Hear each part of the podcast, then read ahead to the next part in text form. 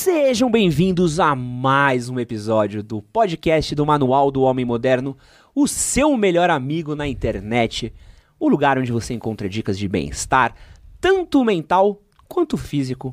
E para falar um pouquinho aqui de cuidar do próprio corpo, de ter mais disciplina e de se cuidar muito melhor, tenho o prazer de estar com ele aqui, o homem, o cidadão honorário São Bernardense Renato Cariani, tudo bem? Ed, como é que você tá, querido?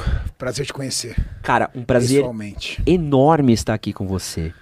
É, Quero falar uma coisa que eu falei ontem aqui pro Bruno Formiga, mas hoje eu quero começar a live falando. Normalmente eu encerro, mas eu quero começar. Eu tenho um privilégio aqui no dentro do próprio manual, no podcast agora que a gente está começando, de poder trocar ideias com pessoas incríveis e poder aprender diretamente da fonte com elas, assim. Coisa que a gente às vezes precisa pagar curso para poder ter oportunidade de conhecer, em evento, palestra, tal. Eu tenho o privilégio aqui de poder trocar uma ideia com você. Então, fico muito feliz de poder estar aqui trocando uma ideia com você. Muito honrado, espero que o nosso papo seja de altíssimo nível. E se alguém ainda não te conhece, Renato, quem é você e o que, que você faz, meu querido? Pessoal, meu nome é Renato Cariani, eu sou professor de Química, eu sou especializado em metabolismo e emagrecimento, sou professor de educação física, sou empresário, tenho uma atuação na área da indústria farmacêutica, e aí, por conta do empresariado, também sou formado em administração de empresa, com ênfase em marketing. Mas a maioria das pessoas me conhecem pelo trabalho que eu faço em rede social. Eu tenho três canais. O canal principal é o canal Renato Cariani, que hoje tem 3,57 milhões de inscritos, onde a gente ajuda as pessoas a aprenderem um pouco mais sobre treino, aprenderem um pouco mais sobre nutrição, entenderem um pouco mais o seu metabolismo, mas acima de tudo motivá-los a ter algum tipo de atividade física inspirado no meu esporte, que é o fisiculturismo. Fisiculturismo é a alta performance da musculação, né? A pessoa que faz musculação em alto nível, o esporte de alto nível da musculação é o fisiculturismo. Cara, irado. Já podem começar a mandar as perguntas de vocês, podem mandar superchats, pode mandar tudo aqui que a gente tá de olho. Lembrando sempre aqui para vocês, gente, muita educação nos comentários, sejam gentis com o nosso convidado. Quem é novo, chega na boa, está convidado, está em casa. Quem é das antigas, receba bem os novos convidados aqui dentro de casa. E antes da gente começar também, quero dar um presentinho aqui para você, Renato, dos nossos patrocinadores da Dove. Legal. Fizemos aqui um kit para você usar aí pós-treino. Fera! Então temos aí sabonete, temos gel, temos todos os produtos da linha Dove Men Care. Quem ainda não conhece a linha Men Care, convido todos vocês a conhecerem pelo nosso QR Code que vai aparecer aqui na tela, tá? Tá aqui, que lado, que lado tá aqui? Desse ladinho daqui? Desse lado aqui? Da minha direita aqui? Que sucesso aqui, ó. Convido todos vocês a conhecerem os produtos Dove Men Care, produtos com três vezes mais hidratação. Tem shampoo para cabelo, pelos e barba para você que vai treinar, às vezes vai tomar aquele banho, saiu da musculação, saiu da aula de luta, quer tomar aquele banhão completo ali para ir pro trabalho, ou para voltar para casa, ou para visitar a namorada. É incrível.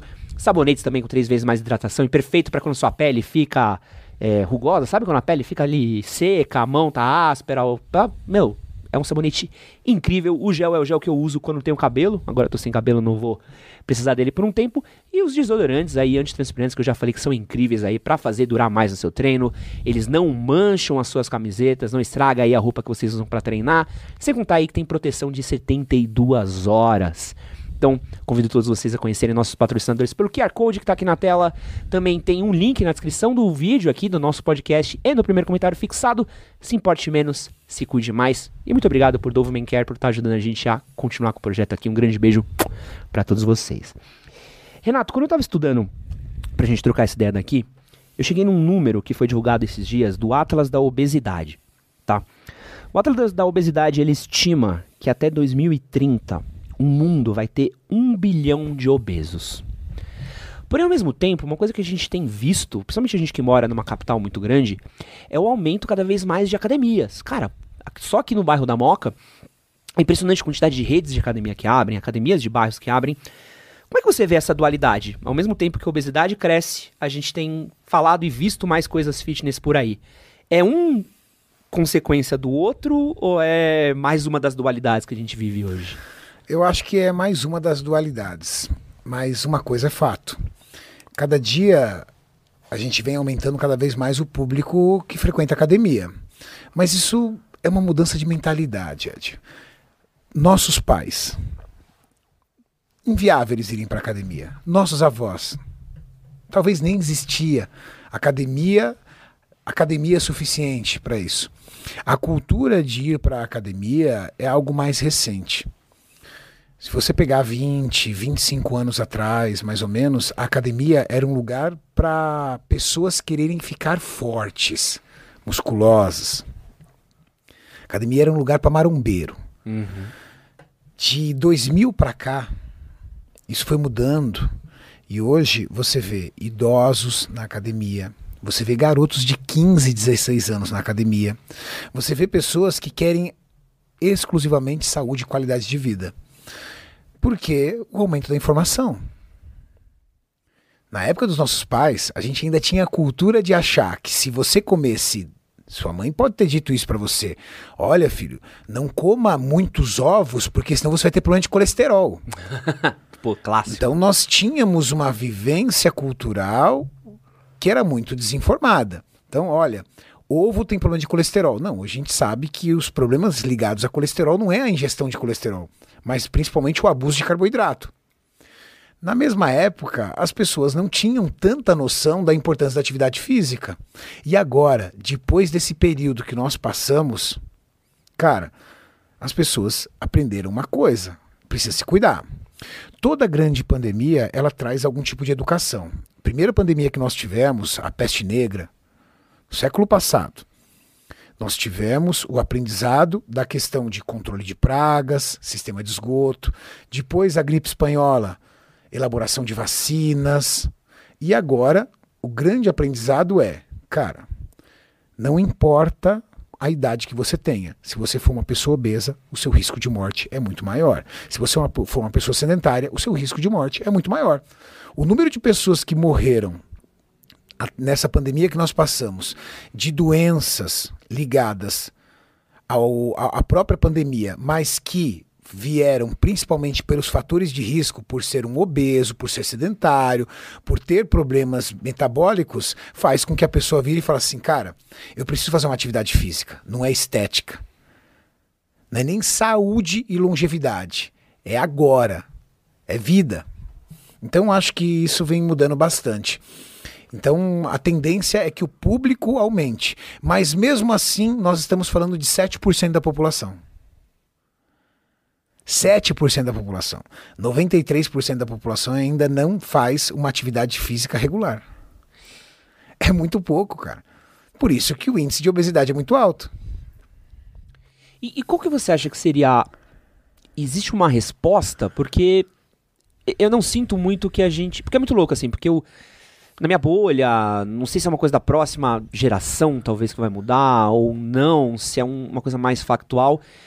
Mas é, é, essa coisa da obesidade, ela, ela, é alarmante, né? Porque quando a gente tá falando de obesidade, ela não é tipo a barriguinha de cerveja, não é um, a pochetinha. A obesidade é tipo, cara, é um índice corporal bizarro, né? Principalmente quando a gente vê em países de primeiro mundo, Estados Unidos, Europa, que você lá você vê um obeso e fala, cara, esse cara aqui é um caso de saúde, né? E será que tem é, é, solução isso? Você consegue ver um, uma alternativa para reverter esses números? É, Obesidade, a gente tem medidas, né? Uhum. Nós temos a pessoa em sobrepeso, nós temos a pessoa em grau de obesidade 1, grau de obesidade 2 e grau de obesidade 3, que é o obeso mórbido. Uhum. É aquela pessoa que ultrapassa os 40% de índice de gordura corporal. Imagina você ter 40% ou mais do seu corpo feito de gordura, peso corporal. É algo assustador. Eu conheço pessoas que vieram, entraram em processo de emagrecimento que elas tiraram um ser humano delas. Ah, perdi 70 quilos, perdi 80 quilos. Cara, isso é o peso de um ser humano. Caramba. Imagina, eu tinha 180 quilos e perdi 70 quilos. Cara, você perdeu um homem pequeno ou uma mulher grande. É bizarro. Então, é, isso é muito assustador. Os níveis de obesidade, para você ter uma ideia, a grande maioria da população ela está entre obesidade 1 e 2. Então, o índice é muito grande. E a tendência é isso subir. Por quê? A tecnologia nos empurra para o sedentarismo. Agora você tem tecnologia até para acender e apagar a luz. Você tem comando de voz para acender e apagar a luz. Você tem comando para tudo. Então você pode ficar literalmente sentado o dia inteiro que você vai conseguir realizar suas coisas. É tipo aquele filme Wally, não sei se você já assistiu, que recomendo até você ver com seus filhos depois, que eles têm umas cadeiras e ficam tomando milkshake, andando nas cadeiras que voam. Tipo os Jacksons. Tipo, cara, assiste esse filme quando você chegar em casa com, com as crianças que você vai entender, você vai... Duvido que você não vai falar disso num vídeo seu depois. Então, e aí você tem esse nível de comodidade. Junto com isso, você tem um nível de entretenimento muito grande. Aham. Antigamente nós tínhamos a TV aberta. Agora, meu amigo, quantas plataformas você tem disponível para o teu entretenimento? Cara, você tem Netflix, Amazon Prime, você tem uma série de, de Google Play, você tem uma série de plataformas para te manter sentado assistindo algo. Aí você tem a questão de infra. Qual é a infraestrutura do bairro ou do local onde você mora que te permita realizar algum tipo de atividade física? De graça, às vezes? Ah, a maioria das pessoas moram em apartamentos pequenos, com dois, três filhos, às vezes, apartamentos de 50, 60 metros. Ah. Terceiro, o quanto você está correndo atrás de outras coisas, grana, por exemplo, estudando. Então, você não coloca isso como uma prioridade. Quarto, o que comer? As pessoas não sabem. Ed, é incrível, mas as pessoas não sabem o que é proteína, carboidrato e gordura ainda. Se você der um alimento para elas, elas não conseguem entender se aquele alimento é uma fonte de gordura, uma fonte de carboidrato, uma fonte de proteína, porque nós, isso não faz parte da nossa formação. No nosso ensino primário, no nosso ensino secundário, não tem nenhuma matéria que te ajude a compreender o básico de nutrição. Que poderia acontecer, não é verdade? Já imaginou se os nossos se as nossas crianças começassem a aprender, ou então na fase adolescente, de adolescência, entender qual é a composição dos alimentos, pelo menos eles vão ser um pouco mais seletivos, ou entender pelo menos do que eles estão fazendo. Então, é uma consequência de coisas que não vai mudar. E aí você fala, Renato, por que você acha que não vai mudar? Ué, porque países desenvolvidos, o índice de obesidade é altíssimo. Os Estados Unidos mesmo é, é alarmante. Se bobear, é maior do que o Brasil. Sim. Tecnologia, comida fácil. Qual a comida barata? Pô, Nos Estados. Unidos. É claro, cara. Não, e nem é barato, é tudo, né? Você vai lá, o almoço dos caras é um burgão. Entendeu? Sinistro. Nos Estados Unidos você tem aquela promoção lá, 2 por 5 dólares, o tempo todo. Tá, aí se você for pedir uma salada, são 10 dólares. E o Super Size Me? Cara, a primeira vez que eu fui lá é sinistro, assim. Você chega. Cara, você vai pegar um copinho. Tipo, o copo grande nosso aqui é o médio. É o médio deles. É, é sinistro, assim. Você vê. Pô, eu, eu lembro que eu fui. Isso que eu fui numa cidade muito de esportes, assim. A única vez que eu fui para os Estados Unidos, eu fui pro Colorado, numa cidade onde a galera pratica muito esporte. Eu fui fazer uma corrida na montanha. E. Parei para comer, né? Num dia tarde. Peguei o. Meu, eles têm copo de 2 litros, irmão. É sinistro, assim. Quem toma 2 litros de coca no almoço. E eles não têm hábito de refrigerante sem açúcar. Pode ver, refrigerante sem açúcar lá, ah, o que, que você tem sem açúcar? Coca Diet, Pepsi Diet, acabou. É eles não têm várias opções. Por É quê? sinistro. Porque o- eles estão acostumados a tomar refrigerante com açúcar lá. É sinistro. é, é muito sinistro. E tá vindo pra cá isso E aí. aqui também, tá? Aqui É? também, a gente fala aqui também. Aqui o- a, a maioria das pessoas estão acostumadas a tomar refrigerante com açúcar. É que a gente vive, por exemplo, eu, fa- eu faço parte do fitness, então eu vivo numa bolha onde refrigerante com açúcar é, é inadmissível. Você, vai, você pode ir na churrascaria, você pode ir na hamburgueria, você vai pedir uma Coca Zero. Mas a grande maioria das pessoas vão utilizar o refrigerante com açúcar. Cara, é foda, né? E, e, e chega a ser meio desolador, né? Tem uma coisa, e até queria saber um pouco da sua opinião sobre isso, que é essa cultura que a gente tem do body positive. Uma crítica muito grande que a gente vê na internet é essa coisa do. Ah, pô, reclama de gordo, mas o gordo tá saudável. Então o cara tá com os exames do dia, então pra ele tudo bem ser gordo se ele tá, sei lá, com Eu tenho, eu tenho um bem. case disso. Eu tenho um case disso e a gente gravou isso é, no meu canal. Nós fizemos um projeto com um então, na época, meu advogado. E pela vida inteira ele foi obeso. A vida toda. Mas a vida inteira ele tirou um sarro dizendo que os exames dele eram melhores do que os meus, por exemplo. E de fato, quando você tem entra no estado de obesidade, isso não é uma consequência imediata sobre a sua saúde. É uma consequência imediata sobre a sua estética. Uhum. No momento que você transforma seu corpo pelo acúmulo de gordura, você aumenta a elasticidade da sua pele. Então sua pele tem que comportar esse peso, então ela vai aumentando a elasticidade. Você vai acumulando gordura, você vai prejudicando mobilidade, prejudicando outras situações, mas não necessariamente os resultados clínicos, principalmente de exame de sangue, são alterados. Perfil lipídico, por exemplo, colesterol, triglicéridos, essas coisas não acontecem. Não no início. Então o que eu brincava com ele? Eu falava assim, Fábio, você está saudável por enquanto, mas você não é uma pessoa saudável pelo seu índice de gordura corporal. Essa conta vai vir. Bom, passados seus 30, 30 e poucos anos, quando ele foi chegando mais próximo dos 40, o que aconteceu? Ele começou a ter problemas de perfil lipídico, pré-diabetes. Ele começou a desenvolver problemas metabólicos e por fim, ele desenvolveu uma trombose, Cara. aonde ele teve o risco da amputação de parte da sua perna direita. E aí foi quando ele veio pedir minha ajuda. E aí nós fizemos um projeto. O médico disse que ele tinha que emagrecer 25 quilos para não correr o risco de perder a sua perna direita.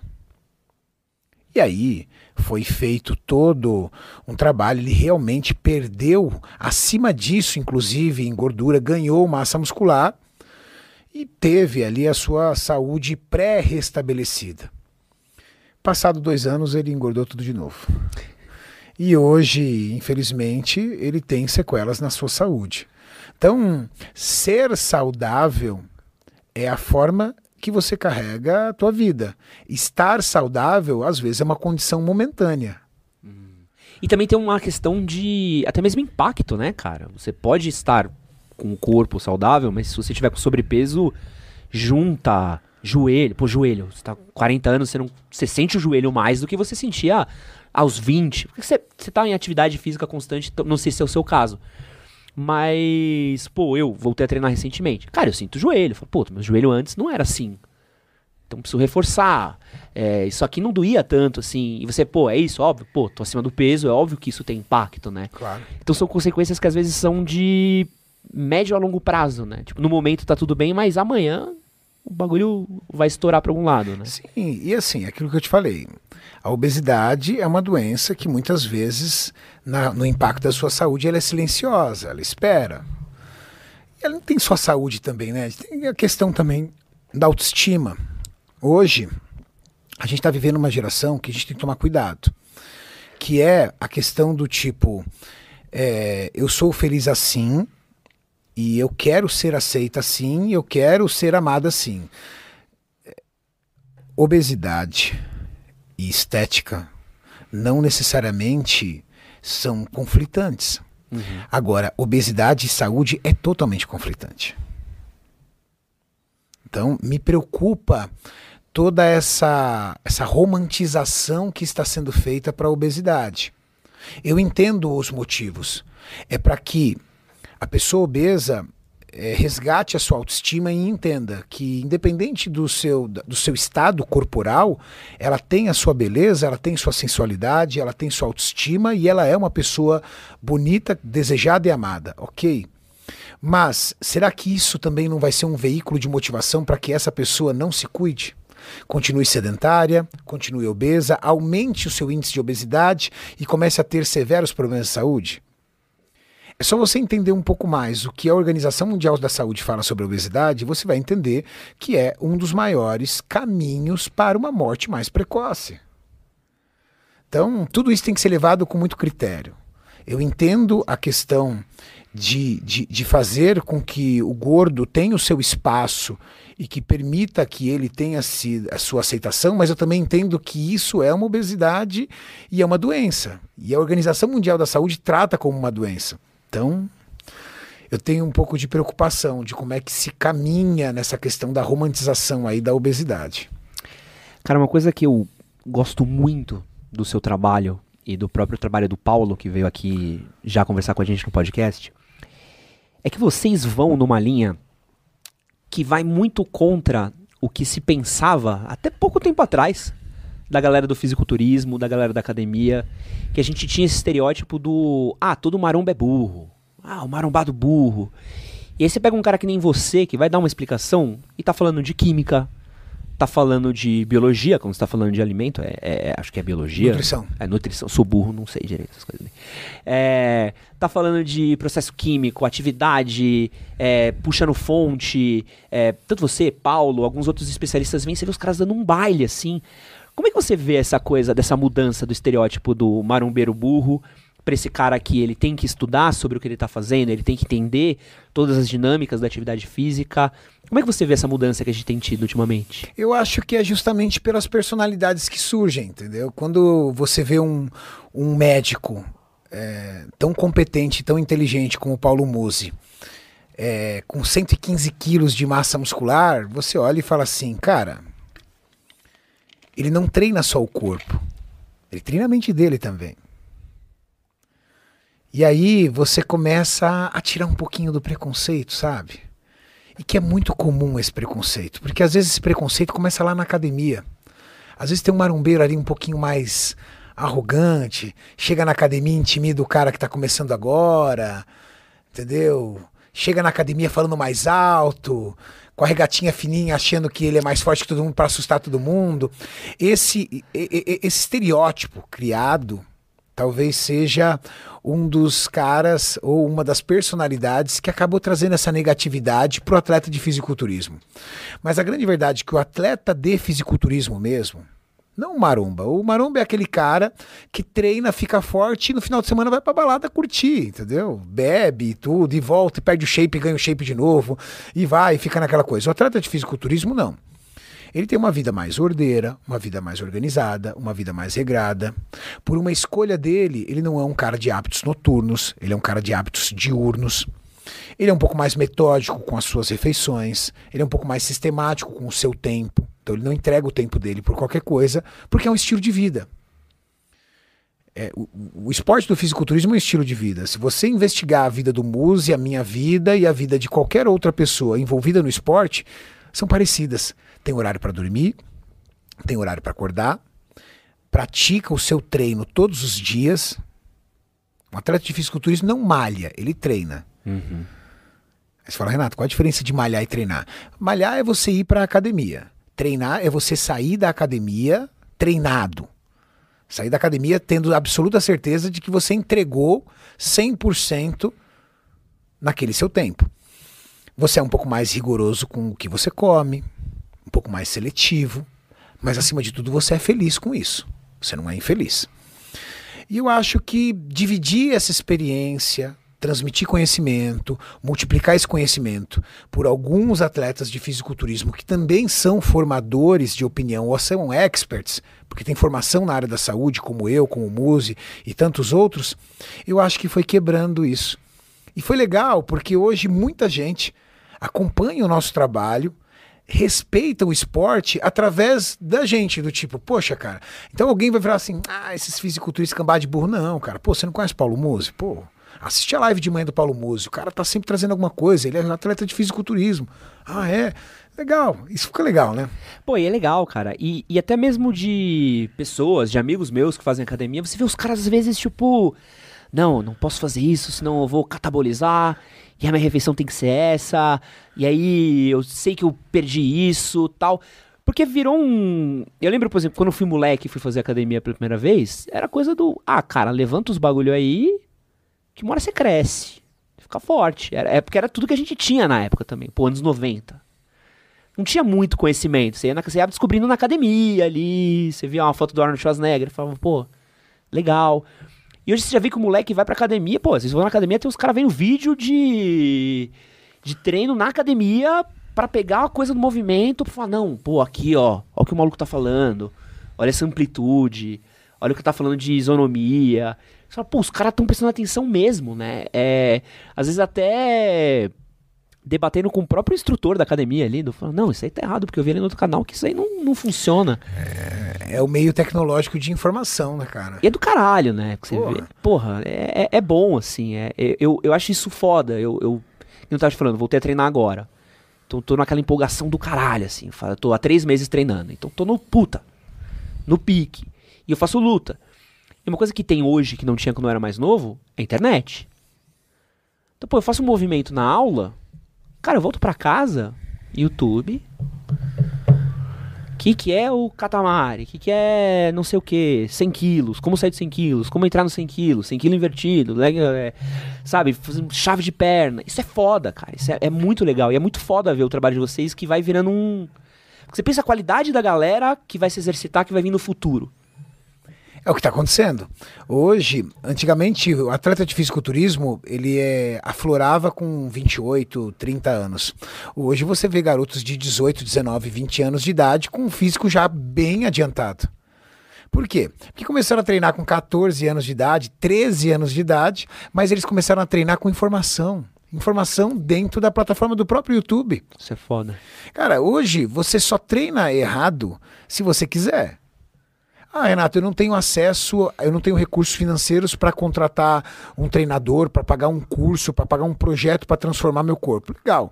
Mas você tem internet. E aí, com a internet, você coloca lá, treino de peitoral Renato Cariani, por exemplo. E você vai encontrar 10, exerc 10 treinos diferentes eu ensinando você a treinar peitoral. Isso é foda. Como calcular a minha própria dieta. Coloca lá como calcular a minha própria dieta, Renato Cariani. Eu vou ensinar como você tem que como você calcula a quantidade de calorias que você gasta por dia, como você distribui essas calorias em carboidratos, proteínas e gorduras, como você calcula um déficit calórico para emagrecer ou como você calcula um superávit calórico para ganhar massa muscular. Cara, isso você só ia encontrar em livros de nutrição e olha lá, cara. E olha lá. Tem um superchat aqui do Labros. Queria mandar uma pergunta pra você aqui, Renato. Pode Ele falar. falou o seguinte, ó. Renato, como você lida com as brincadeiras, com o lance dos cremes, tiozão, etc? você leva numa boa? Forte abraço, tiozão. É que na verdade é o seguinte, né? Eu fiz um podcast uma vez no meu canal, Homens contra as Mulheres, aonde as esposas ficaram de um lado e os maridos do outro. E a Tati fazia parte, Tati, minha mulher, fazia parte desse podcast. E aí, não sei o que, que rolou de pergunta, ela virou e falou assim: não, o Renato passa creme hidratante todo dia. aí os caras, os, os meus amigos estavam lá, não perdoaram. E realmente, é, é um hábito que eu tenho já há 10 anos praticamente. De, depois que eu tomar banho, passar um creme hidratante. Por quê? Porque eu fui educado dentro do fisiculturismo da questão do risco de estrias. Quando você está ganhando massa muscular, ou quando você está emagrecendo, lembra que eu te falei sobre a elasticidade da pele? Aham. Sua pele, ela tem substâncias como colágeno e elastina, que garantem a elasticidade da sua pele. Qual o grande problema de você começar a perder o controle do seu corpo e começar a engordar demais? Você consegue depois voltar a emagrecer, mas não necessariamente essa pele vai retornar. Dependendo de condições genéticas ou da sua idade, você vai emagrecer e você vai ter uma flacidez dessa pele, como se fosse uma bexiga murcha. Pode crer. Então, esse é um dos riscos de você começar a perder o controle da estética do seu corpo. E quando você é um indivíduo magro e começa a fazer musculação e começa a desenvolver massa muscular, você também tem o risco de estrias, que é realmente o rompimento dessas fibras onde forma aquelas cicatrizes e que dificilmente você consegue tirar na totalidade essas manchas. Qual é uma forma de você proteger isso? Aumentando o nível de hidratação da tua pele. E eu fui educado nisso. Os meus outros treinadores falavam, Renato, cuidado com o nível de estrias, usa sempre um hidratante e tal tudo. E eu passei a minha vida inteira, então, usando hidratante. Só que Virou isso na mão, legal. de, na mão dos machos é sacanagem, né? Os caras vêm pro bullying.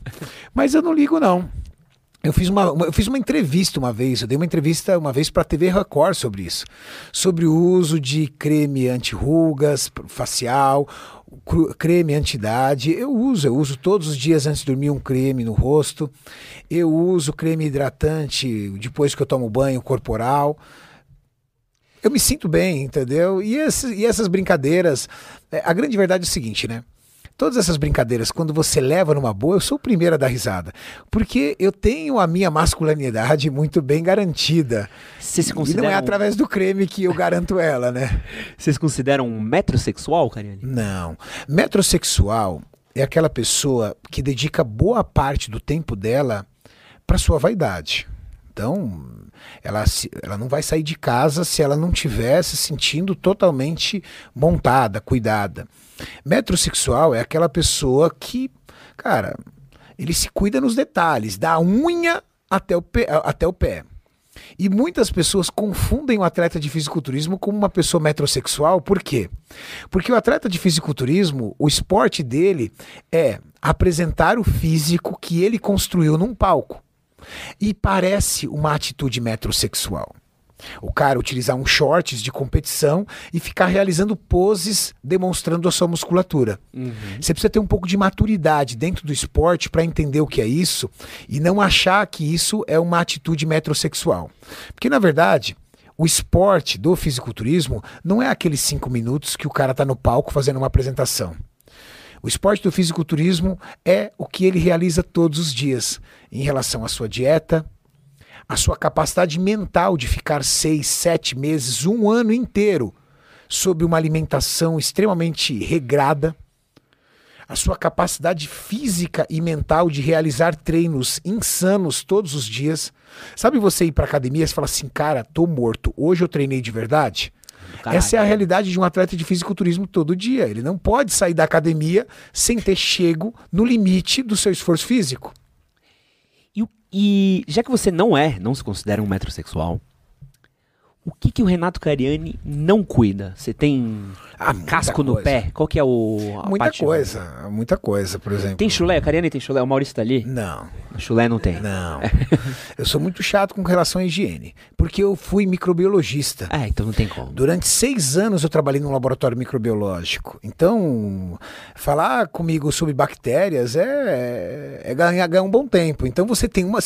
Assim, você vê tantas bactérias e você vê o risco que elas causam, você se torna uma pessoa mais cuidadosa. Então, a questão da higiene para mim é uma prioridade. Até porque higiene e vaidade não tem muito a ver, né? Higiene é obrigação. Higiene é mínimo, vaidade né? é opção. Então, o que, que eu não cuido? não cuido de unha. Não, lembra que eu falei pra você? É. Faz três semanas que eu preciso cortar meu cabelo. Não cortei meu cabelo ainda. Por quê? Não é uma prioridade para mim. A minha prioridade é estar tá aqui com você, por exemplo. Pô, que, que, Entendeu? que honra. Você ouviu essa, Olivia? Gabriel, clipa essa. que essa aqui eu vou mandar no grupo dos moleques. Aqui, Boa. A prioridade está aqui contigo. Então, faz três semanas que eu não corto cabelo. É, agora, na questão de higiene, eu sou, sou chato. Tem uma mensagem aqui, ó, de uma pessoa que pode falar se você cuida da higiene ou não. Pode falar de coisa até mais importante. Pode falar até se deixa a toalha molhada na cama. Ah, a Tatiane Cariani mandou aqui ah, pra gente tá um super chat aqui, ó, mandou um amo muito, olhinhos de coração. Como é que é, cara, é, a, a sua relação com a sua esposa? Porque você avalia corpos das pessoas, de de pessoas, e provavelmente deve avaliar o corpo das minas também, né? Sim. Como é que a Tati fica com, com isso, assim? É de boa, é tranquilo, ah, rola é... ciúmes? Não, a ta... não, já, jamais, já, já rolou mais. Agora a Tati é muito tranquila. A Tati é nutricionista esportiva. Pô, que legal. Então ela trabalha comigo, ela tem, a gente tem projetos juntos, ela entende muito bem isso, ela vive isso, isso faz parte da vida dela como faz parte da minha. Claro, é, já teve vídeos ali de rolar um estresse, mas é um estresse muito mais por eu não ter avisado ela que eu ia fazer a avaliação dos corpos ali das meninas do que propriamente de fazer a avaliação. Mas ela leva isso bem numa boa, de verdade, assim. E as minas fazem muito assédio em você, assim? Chegam umas... Não. Não tem umas Maria Cariani, assim? Cara, foi muito engraçado. Esse dia eu acho que eu falei até pro Maurício. Talvez pelo comportamento que eu realizo dentro da rede social, eu não tenho, assim, praticamente é sério. Praticamente eu não tenho assédio ali dentro do Instagram. É sempre família, né? Exato, Já dá pra ver de entendeu? Cara, assim. Então eu acho que eu posso tanto meus filhos, minha filha agora que eu tô é, grudada nela, minha mulher, tal, tudo ali que não. Eu acho que o comportamento da rede social também transmite um pouco. Então, por mais que eu tire uma foto ali de shape, essas coisas, assim, sem brincadeira, é algo assim muito raro, uma mensagem, uma brincadeira assim, dá para você contar nos dedos essa vida toda. Pô, que foda. É, é muito engraçado. e dos caras, não tem uns caras também? Também que... não. Que, pô, que da hora. Também não. Tem um amigo meu que ele recebe mais, ele, recebe, ele falou que ele recebe assédio mais por parte dos homens do que das mulheres, para você ver. Então, não necessariamente, às vezes, é, é um assédio de outro lado às vezes você tem um assédio por parte dos homens. O importante é você entender o que, que você constrói na sua rede. Sua rede está muito sexualizada, está muito erotizada, então você vai receber isso. Agora, se sua rede está um pouco mais ligada com a sua família, com informação, é mais a minha rede. Minha rede mostra quem é minha vida. Então, quem me segue nos stories vai ver da hora que eu acordo, a hora que eu durmo, o que eu estou fazendo. E aí o que, que eu faço? Cara, minha vida é trabalhar e família e treinar, fazer essas coisas. E dentro do YouTube é um conteúdo que a gente gosta de fazer. Então, você não vai conseguir trazer isso. Agora, se você sensualiza muito no Instagram, se você transmite, mesmo sendo um pai de família ou uma, uma, uma mulher casada, se você transmite uma vida mais de solteiro, você vai atrair outros olhares. Então é uma questão mais de comportamento mesmo. E é bom que a chinela não canta, né? Chinela... É, é bom disso, entendeu? É bem tranquilo. Bom que você, a chinela não canta, você não, não tem sabores, outra coisa, né? Você tem que entender que você é uma pessoa pública. É. Hoje eu tenho 3 milhões de seguidores no Instagram. Qualquer coisa que você faz. Tá. Exatamente. Tá. Então, às vezes, até responder o elogio de um homem ou de uma mulher pode ser mal interpretado e essa pessoa pode subir isso numa rede social dizendo que você assediou ela. Ah, então não você tem, tem que tomar cuidado, entendeu? Mas, Karine, ó, você falou para mim aqui dos seus treinos, ficar com a família, alimentação. A gente sabe que você ainda é um empreendedor, tem empresa, veio para cá, foi dar palestra, veio para cada palestra. Como que tendo essa rotina correria, você consegue manter a sua disciplina para treinar, cara? Como é que é a sua fórmula para ser uma pessoa disciplinada? É, é, que você já respondeu, né? A palavra é a disciplina. O problema é isso. Muitas pessoas viram, virem para mim às vezes e falam: Renato, como você tem motivação para fazer tudo o que você faz todos os dias? A palavra não é motivação. Motivação é um estado de espírito. Olha lá, hein? Motivação é um estado de espírito que leva você a tomar atitudes. Isso é motivação. Então, eu acordei hoje super animado, então eu vou fazer um cardio. Motivação, um estado de espírito que te faz tomar atitude.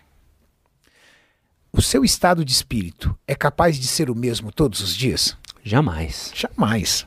Pô, o frio que tava hoje de manhã, irmão.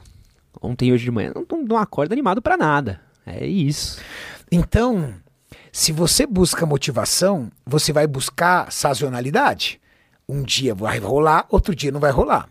Agora, o que, que te faz acordar todos os dias para ir trabalhar? Tuas contas. É. Ninguém vai pagar minhas contas. Então, as tuas contas te faz ser uma pessoa disciplinada. O teu trabalho é disciplinado. Com vontade de trabalhar sem vontade. Dormiu mal à noite ou dormiu bem. Acordou disposto ou não acordou disposto? Se você é um cara que o preza pelas tuas contas, 8 horas da manhã você está chegando no teu trabalho e acabou. É isso. Legal? Isso é disciplina. Eu vivi a minha vida inteira ligado numa palavra chamada disciplina. Desde garoto desde garoto.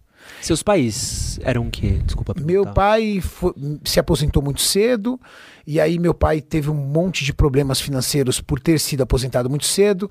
Minha mãe foi trabalhar de empregada doméstica e chegou um momento das nossas vidas que eu vi a minha família recebendo cesta básica de parente para sobreviver. Falei, peraí, eu preciso sair disso. Eu não quero isso para mim. Eu quero uma vida diferente para mim. Cada oportunidade que vier, eu vou ter que agir com absoluta disciplina e garra para ir conquistando. Então, a vida me ensinou que disciplina é o que faz. Agora, quem combate a disciplina é a procrastinação. Uhum. Quem combate a disciplina é a preguiça. E aí você me fala, por que o Renato não acorda preguiçoso e eu acordo, por exemplo? Poxa, por quê? Porque o Renato todo dia acorda de manhã para fazer o cardio dele, e depois do cardio ele vai fazer a refeição, e depois ele vai fazer tudo o que ele tem para fazer. Porque eu sou uma pessoa ambiciosa. Ambiciosa. Que também é uma palavra que muitas vezes é subjugada. Ah, tem gente que acha que ambição é ruim, né? Cara, é. não confundam ambição com ganância. Wall Street. Sabe, já viu esse filme? Claro. Pô, maravilhoso. Um clássico Maravilhosa. Wall Street. É, foi incrível. É, puta fala isso daí. Entendeu? O, a pessoa gananciosa, ela quer tudo para ela uhum. e de preferência dos outros.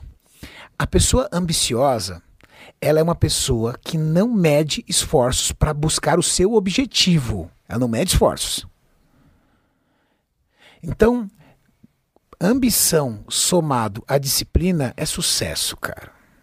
Agora, se você é uma pessoa pouco ambiciosa, se para você o que você ganha já é o suficiente, se você já trabalhando, você já está feliz. Se o teu emprego não tá bom, mas você adora a máquina de café expresso ou os amigos que, que estão lá, então você não vai sair de lá, significa que você tem pouca ambição. Com pouca ambição, você se dá o direito a ser menos disciplinado. Entende? Sabe uma pira que eu tenho, Renato? E aí não sei se você vai concordar comigo. É até um problema que a gente viveu recentemente aqui na empresa. É, eu sinto que tem essa geração que a gente está vivendo, e quando eu falo de geração, eu não falo só de molecada, não. Eu falo até de umas pessoas mais velhas que estão no mesmo bonde. Que a gente perdeu a tolerância à dor. Ou ao sofrimento, ou à frustração. Então acontece, tudo nosso hoje dá uma recompensa pra gente. Então você pega o celular, ah, você tá no aplicativo, tem coisinhas pipocando o tempo todo, você tá sempre feliz, você não gosta da série que você tá vendo na Netflix, você troca assim. Você nem pensa. E eu sinto que às vezes quando uma pessoa vai fazer uma atividade nova, e eu vi isso de um professor de desenho meu há muito tempo atrás, foi uma frase que me impactou muito. Você vai começar horrível. Não é que você vai começar ruim, você vai começar horrível. Só que você vai errar uma vez, e vai aprender, e vai fazer de novo, e vai melhorar, e vai fazer não sei o que lá. Só que eu sinto que essa geração, essa geração de pessoas que a gente vive hoje está tão acostumada a ser recompensada sempre, que quando pega uma coisa que é frustrante, do tipo, posso ver um treino seu. Fala, caralho, que foda o treino do Cariani. Quero ir na academia fazer o treino do Cariani. Cara, você vai na. Pode ir da Smart Fit até companhia atlética, pode ser a academia que for. Você vai pegar aquele treinão básico ali, todos os músculos, vai estar tá pegando halter de 2 quilos, que não é bonito de postar no Instagram. E falar, ah, putz, isso aqui não é legal.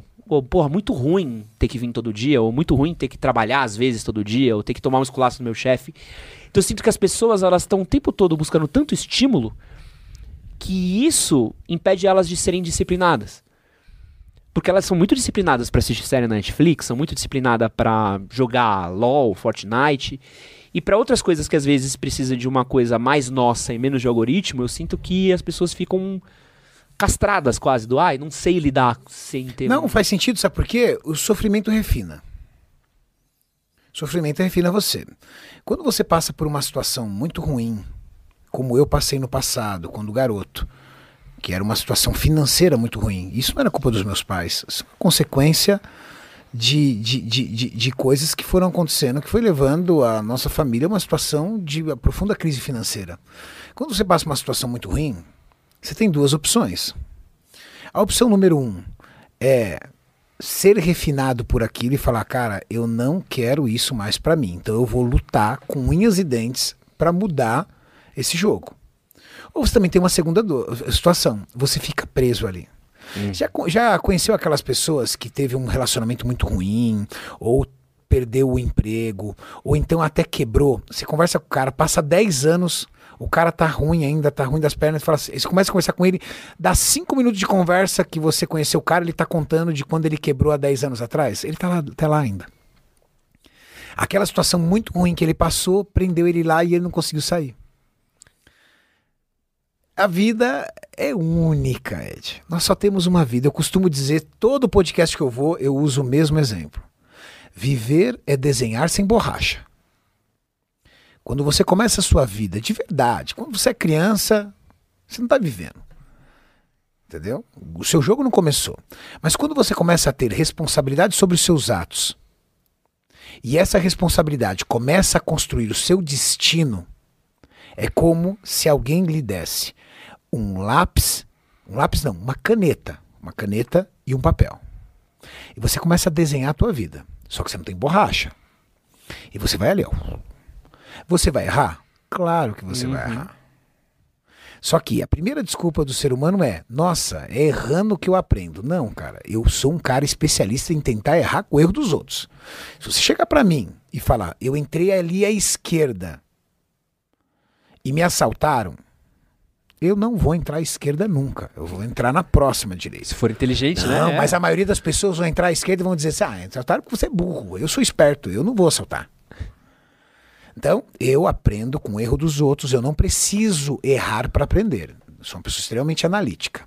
Por quê? Porque dentro desse desenho que você vai, e você vai errar, vai chegar um momento da tua vida, uma maturidade da tua vida, que você vai ter que confrontar esse desenho. E o desenho que você espera fazer da tua vida, todo mundo espera um desenho. Tem que ser harmonioso. Com 40 anos de idade, 45, sei lá, 50 anos de idade, quando você levantar esse seu desenho, você vai ter orgulho. Você vai olhar, vai mostrar para os seus amigos, seus filhos, seus familiares, e falar assim: ó, isso aqui eu desenhei. Ou você vai ter vergonha. Ou você vai se justificar. Ah, mas esse desenho aqui foi por culpa de fulano, culpa do ciclano. Ó, só ficou ruim assim porque na época fulano me atrasou, meu sócio me roubou, minha mulher me abandonou. Meu amigo, são os erros que acontecem. Viver e desenhar sem borracha. E como é que eu desenho sem borracha a minha vida? Eu trabalho duro todo dia. Eu sou extremamente disciplinado. Tudo que eu pegar para fazer, eu vou fazer 100%, senão não pego. Eu não pego. Quantos não? Eu sou um especialista em falar não. Eu não sou um especialista em falar sim. Sim é fácil, eu falo não. E quando eu falo não é porque ou eu não vou dar conta, ou aquilo não me interessa, ou aquilo vai tomar muito meu tempo e o meu tempo é muito valioso. Quando eu desenho a minha vida, eu entendo que cada dia é um traço que eu dou. E cada dia é um dia de sucesso. Eu não vivo lá para frente, não faço metas longas. Minha mulher sabe, se ela está assistindo ainda, ela sabe. Uma coisa que a gente às vezes se estressa, ela quer fazer uma meta, passou de um ano, não. Ah, vamos fazer isso daqui do... Não, minha, meu, eu, se você me perguntar o que eu vou fazer desse ano, eu já tenho planilhado, é assustador. Que da hora. Eu já tenho planilhado todas as ações profissionais que eu vou fazer esse ano. Mas ano que vem eu não sei nem na onde eu vou morar, se bobear. Cara, é bom. É bom. Que foda, que foda isso. Metas curtas. É. Metas curtas te levam a resultados grandes. Metas longas te levam a muito sonho. E ter meta, né, cara? Ah, eu só, Tem- eu só vivo de meta. Tem. é, A gente conversa. A gente tem um público na faixa de uns 20, uns 30 anos, assim, é uma galera muito nova. E é muito louco quando você recebe uma galera e, e é sempre, você sabe, né? Quase sempre as mesmas frustrações, né? Ah, é autoestima, emprego, mulher. Mulher, puta, come a cabeça dos caras. E os caras falando, porra, mas eu não tô ganhando dinheiro e eu não sei fazer isso, e eu não sei fazer aquilo, não sei pra onde vou. Aí você fala, tá, mas seu emprego é uma merda. Você já sabe que seu emprego é uma merda. Mas o que você tá fazendo efetivamente pro seu emprego parar de ser uma merda? O que você tá fazendo efetivamente pra você sair dessa condição de merda que você tá? Não, nada. Eu casei com 35 anos. Casou da idade ótima pra casar. Por que eu casei com 35 anos? Meu amigo, eu tava focado na minha carreira. É isso. Com 27 anos, ó, com 22 anos de idade, eu tava quebrado, fazendo faculdade, quebrado, cheio de cheque sem fundo. Com 27 anos, eu juntei meu primeiro milhão. Desculpa. 27 anos, nós estamos falando de 2005. 2005, um milhão em 2005 era dinheiro, tá? É a grana. Ah, e com 30 anos de idade, eu comprei 50% da fábrica que eu era funcionário, uma indústria farmacêutica. Que foda. Então, num gap de 22 aos 30, eu mudei o meu destino. Totalmente. Mas, a galera, às vezes, com 16, nada contra. É só uma forma de você enxergar. 16, 17 anos começa a namorar sério. Com 20 anos de idade já começa a achar que quer casar. Com 21 casa pra morar de aluguel, aí esquece faculdade, entendeu? Esquece faculdade, entendeu? Ou vai ali se matando pra ir pagando. Aí daqui a pouco vem o filho, aí depois quer comprar uma- um terreno pra financiar o terreno e comprar sua casa. E aí comprou sua casa, financiou, vai pagar a casa por tantos anos. E aí ele já começa a sonhar com a aposentadoria. Pelo amor de Deus, cara. Tá, sonhar sempre, com a aposentadoria me dá síndrome de pânico. você tá sempre apagando o próximo incêndio, né? É meio e assim- bizarro, né? Uma vida, sabe, cara? É, eu, eu, eu, eu, eu- disse esses tempos: nós temos pessoas normais e anormais. A grande massa da população mundial são pessoas normais. E o que é uma pessoa normal? É aquela pessoa que vai nascer, arrumar um emprego legal, casar, ter filho, pagar uma casa, financiar uma casa, se aposentar, viver da aposentadoria, criar os netos e morrer. Não tem nada de errado nisso. Nada. E é uma vida que cabe para muitas pessoas.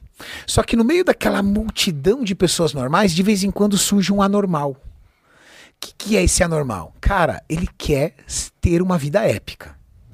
Então, ele vai criar uma empresa, abrir uma coisa, construir um legado, construir patrimônio, mudar a vida de pessoas, gerenciar pessoas, liderar os normais.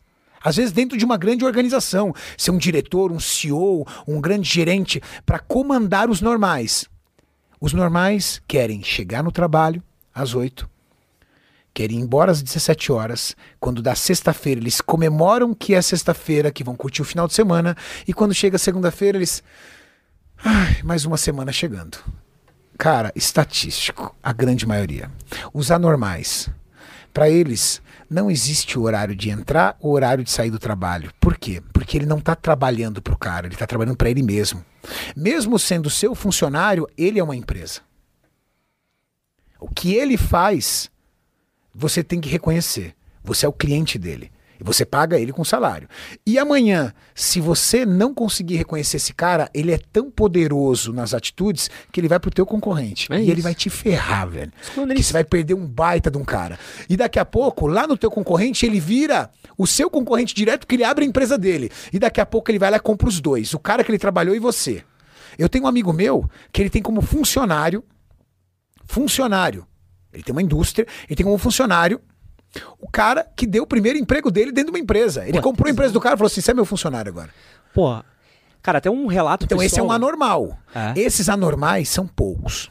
Mas o que é muito importante você entender?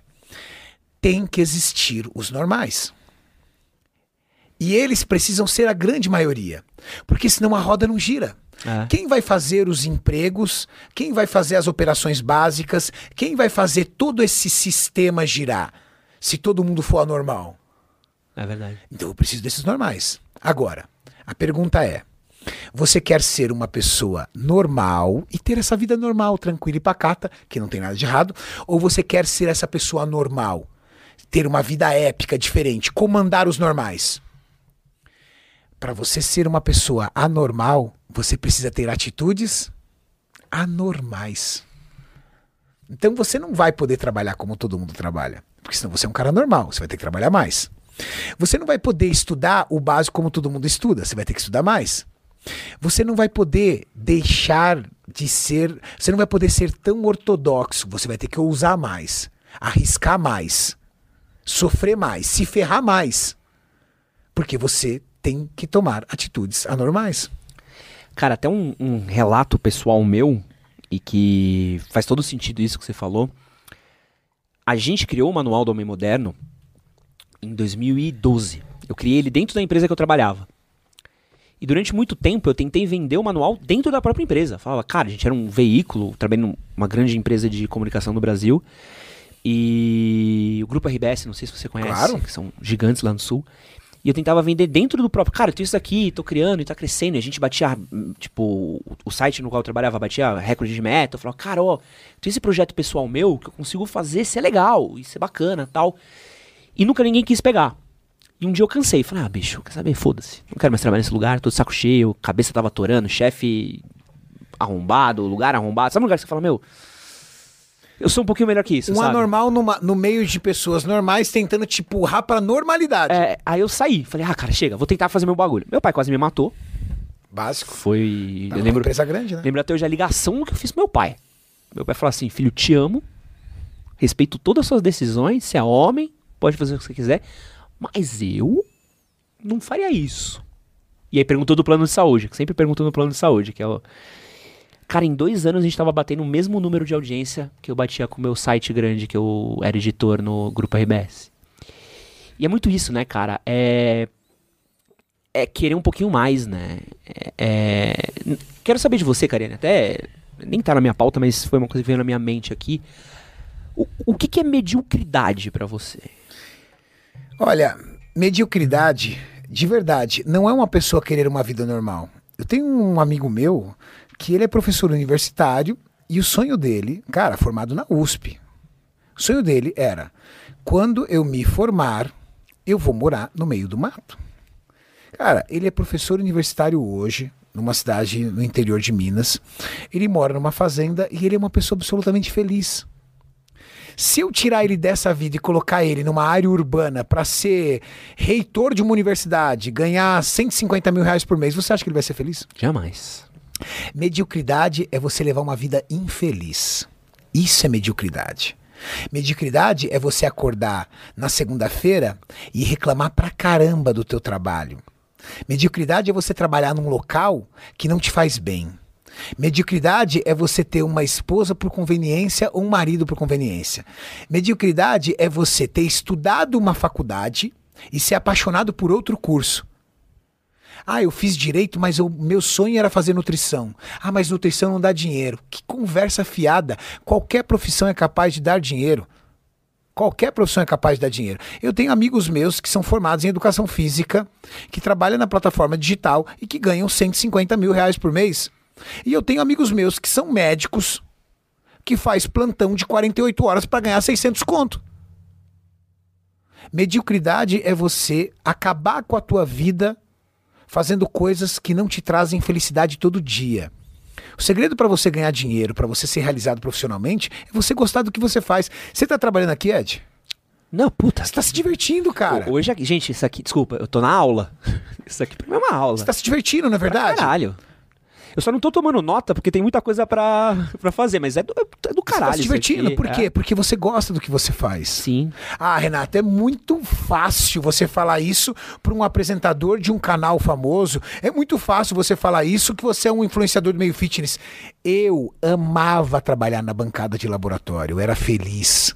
Eu desenvolvia testes, eu desenvolvia metodologias, eu amava trabalhar no laboratório microbiológico. Sabe por quê? Porque quando eu estou trabalhando, eu descubro ali aonde eu me faço feliz e não onde você se faz feliz. Quando você entende que tudo envolve competitividade. Porra, não, o quê? Cara, eu tinha um tesão meu. E, era assim, e, ninguém entendia. Pensa que eu trabalhava numa redação com 30 pessoas. Que eu acabei virando editor lá dentro. Mas eu cuidava de número. E eu tinha um tesão meu de pegar uma matéria e ver a matéria assim, cara, essa matéria dá 100 visitas por dia. Você conseguiu fazer essa porra dar 150 visitas por dia? Cara, dava 150, eu falava, aí ó, 150 visitas, caralho. Eu pô, mas o que, que você tá comemorando? Eu falei, mano, o bagulho era isso. Eu fiz fazer isso. E foi eu que fiz. E é foda, ia ter resultado, ia não sei o quê. É, é, é- é meio bizarro uma coisa que a gente vive das pessoas não terem. é- é- não sei se é ambição, se é abraçar a mediocridade, se é um, um zeitgeist da geração que a gente vive. As pessoas precisam se encontrar, Ed. Eu, dentro do laboratório, eu tive a oportunidade de desenvolver uma metodologia para para analisar. Eu tinha uma empresa que criou um creme, um creme hidratante para o rosto com vitamina C. Pode crer. A Anvisa bloqueou. Falou assim: você precisa provar para mim que essa vitamina C, passando pela pele, será capaz de continuar sendo vitamina C ou se ela não vai sofrer algum tipo de oxidação, deixando de ser vitamina C. Por quê? Porque a vitamina C ela sofre uma oxidação muito fácil. O ácido ascórbico, que é a vitamina C, pode virar muito facilmente ascorbato de sódio, por exemplo. Legal eu consegui, depois de muitos testes, juntamente com outros, outros colegas de equipe, conseguimos desenvolver uma sistemática de análise. Cara, muito louco. Utilizamos é, uma pele sintética, colocamos uma câmera que chama câmera de Newbauner, gotejamos o negócio, aí transferia por essa câmera, ah, puxava na seringa, jogava dentro de um espectrofotômetro e conseguimos mostrar dentro do espectrofotômetro que migrava. Entregamos o processo para a empresa, a empresa registrou. Quando registrou, na época, eu falei para os meus amigos, para os meus.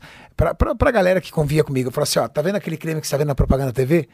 Eu fui um dos caras que consegui desenvolver a metodologia. Se esse produto tá ali, é pra minha coisa. Atitudes anormais. E às vezes não é só grana. É, é. Eu nunca foquei grana. Grana foi sempre uma consequência. Uma consequência de realizações épicas.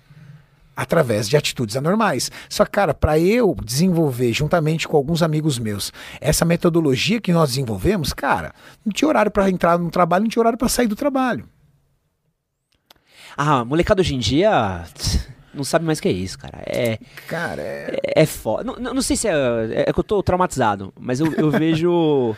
eu acho que é. Eu acho que para é de rir, para de rir aí. O Gabriel Ed, rindo ali atrás. Com o Ed, é estatística. Lembra? Vai por mim são 95%, 97% de pessoas normais. Só 3, 5% no máximo. Então quando você olha, você olha sempre a mesma história. E quem sabe depois desse podcast aqui, a gente não consiga despertar várias pessoas anormais. Pô, meu sonho. Meu, a gente gravou vídeo hoje falando disso. Meu sonho. Porque, cara, é um. É, é bizarro, assim. Eu, eu fico puto. Puto, Cariane. Que é o. Quando o discurso é muito mais bonito que a atitude. Que é o cara olhar no meu olho assim. Quero, tô afim, sou capaz, vamos, tô dentro, confia. Fala, porra, vamos então, caralho. Falou bonito, o cara fala bonito, parece William Wallace. Você fala, vamos, cuzão, caralho. E tu, o cara começa a fazer, você fala, pô, irmão. Cinco minutos lá atrás tu era um general, filha da puta. Agora que nós precisamos fazer o corre, você vira um cabo? Nem o cabo, você vira aquele o corcunda do 300, que é o irmão que serve de porra nenhuma, velho. Vai tomar no cu. E, e, e é muito doido que se abre o Instagram e, pô, você é uma figura de, de redes sociais. É cheio disso, assim. Você vê uns discursos vazios e você fala assim, irmão, será que esse cara já. Sabe o que, que é pagar 30. fechar um job de, sei lá, seis dígitos, falar, caralho, estourei. E pagar imposto e ver que um terço foi embora. E pagar a conta salarial e ver que o outro terço foi embora. E ter que chegar no fim do mês e olhar e falar assim, pô, essa grana que sobrou eu pego pra eu estourar um champanhe ou eu invisto na empresa porque eu não sei como é que vai estar tá mês que vem. E a gente vive esse momento, né, Karine, do, do, do discurso bonito e da pouca ação, né? Como é que você lida com essas coisas de esses perfis de redes sociais, essas galera fazendo esse conteúdo. Como é que você vê esse cenário que a gente construiu? É, eu, eu, eu tenho a responsabilidade de cuidar de uma equipe, né? Eu cuido de uma equipe de atletas. E eu acho que a, a figura, a personalidade reflete até no atleta. Tem muitos atletas que têm um potencial genético incrível, mas não têm o mesmo potencial mental. E a falta de potencial mental faz com que esse potencial genético não avance. Caramba. Então, eu acho que a grande jogada para você conseguir selecionar bons, vamos dizer assim, bons companheiros ali, bons aliados, é você encontrar quem tem boa capacidade mental é você encontrar quem tem boa capacidade mental. Nós fomos dar uma palestra agora para o batalhão de choque da Polícia Militar, né? Que é o esquadrão de elite da Polícia Militar. O capitão que nos atendeu, o capitão Veríssimo, ele falou: Renato, quando a gente vai começar um curso, junta lá 20, 30 pessoas para passar pelo teste. Muito parecido com aquele do Bop lá do filme, uhum. sabe? Ele passa ali por três meses de teste. Três meses? Não, três meses ou três semanas, Maurício? 30 dias, perdão. 30 dias e 40 dias é de oficial, né? 30 dias de teste. Ele vai passar 30 dias de sofrimento. Ele falou assim: Renato, quando eu vou começar a conversar, eu troquei meia dúzia de palavras, eu já sei. Esse. Esse. Eles começam assim: ah, esse aqui vai embora hoje, aquele ali vai demorar uma semana, aquele ali, hum, uns dois, três dias cai, aquele ali, não, aquele ali vai vingar. Aí você fala: ué, mas como? Como é que eles sabem quais serão os policiais que vão conseguir passar por tamanho sofrimento e quais que não vão passar por tamanho sofrimento? Porque existem pessoas que são claramente sangue no olho. E o sangue no olho, às vezes, não é nem a palavra. Porque pá, na rede social todo mundo tem palavra. É. Para postar, todo mundo posta. Mas o sangue no olho você conversa sério na conversa. No, no começo do bate-papo você já sabe qual é que é o do cara. Não tem jeito, você já sabe. Então, eu não. De verdade, quando eu encontro um atleta e eu começo a ver, olho o potencial genético, começo a conversar com ele, às vezes eu falo pro Maurício, falo, ó, ele é bom, mas não, não vai dar certo. Não tem jeito. Que foda. Eu, eu tava tendo esse papo com o, o Douglas Flamino, que é um cara que fala bastante sobre hábitos, né? E a gente tava falando sobre atletas de elite, né? E eu tô até contando o caso pra ele, eu tive o prazer, assim, foi um bagulho pra mim sinistro. Eu conversei com o Bolt. Ô, louco. É. E no mesmo ano que eu conversei com o Bolt, eu conversei com o Bolt e o Neymar. Então foi umas coisas tipo, cara, é, é muito sinistro a energia dos caras, assim. E você vê que os caras nasceram pra ser atleta de ponta. De ponta, tipo, louco, assim. O Bolt até mais, você fala com o Bolt, irmão, o Bolt entra na sala, parece que entrou um titã, assim. Você fica tipo. E é uma excelência gigante. E aí eu até perguntei pra ele, queria saber de você, mas acho que você até já deu resposta. Da onde vem essa excelência, cara? É da prática, é da confiança, é da cabeça, é do todo? Como é que esses caras que são acima da média, que a gente tem Cristiano, Messi, uh, Bolt, Phelps, da onde vem essa excelência? Da competitividade. É mesmo? Eu acho que o esporte, qualquer atleta, tá? De qualquer modalidade, o maior ensinamento que ele pode trazer para pessoas que não são atletas é você criar um pouco de competitividade. O espírito de competitividade te refina. O espírito de competitividade, de competitividade te deixa forte. Ser competitivo é para todo mundo. Eu fico triste quando alguém vira e fala assim para mim: eu não sou nada competitivo. Cara, você, para crescer dentro do seu ambiente, rede social, YouTube, você precisa ver o que está acontecendo nos outros canais. Quem são as referências? Ah, vou lá ver como que está acontecendo no Flow, vou dar uma olhada no Podpah, vou dar uma olhada no Inteligência Artificial, vou dar uma olhada lá no Rafinha Bastos, tô dando uma olhada ali no que os caras estão fazendo. Pô, isso aqui deu certo, vou fazer. Eu sou no... Pô, isso aqui não deu certo, não vou fazer. A gente não é noia disso, Olivia? Entendeu? É Olha, disso. isso aqui foi legal. Pô, esse cara é bom, vamos chamar. É. Agora imagina, não, não sou competitivo, eu quero fazer o que eu quero aqui, eu vou sentar aqui, não vou ver nada, vou chamar quem. Eu consigo. Eu sou, eu sou noia da competição, Renato. É é bom demais. Se você não for competitivo, você vai ser estatístico. É. Estatístico vai pro geral. Não, e aí cai na sorte, né? Você Ah. tem que. É, E a gente tá falando daqui. Vamos falar do, de podcast, vai? Ah, Uma coisa que eu falo. Cara, eu podia trazer aqui. A gente até brinca assim. Podia trazer milhões de pessoas. Podia fazer uma coisa super conceitual do caralho.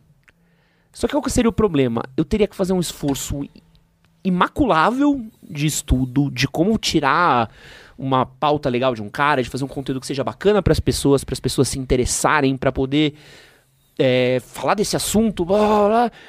Mas aí você acha um cara que, puta, o cara fala muito bem. Esse cara tem uma carreira muito legal. Pô, mas ele já foi ali, ali, ali. Cara, foda-se. A gente consegue ter conversas diferentes, a gente consegue ter frutos diferentes, a gente consegue pensar estratégias diferentes. E às vezes isso daqui é uma projeção porque eu vou fazer amanhã. Ou que eu vou fazer, ou que eu fiz ontem, ou que eu posso fazer depois de amanhã. E porque eu sou competitivo não só com os outros, mas comigo mesmo.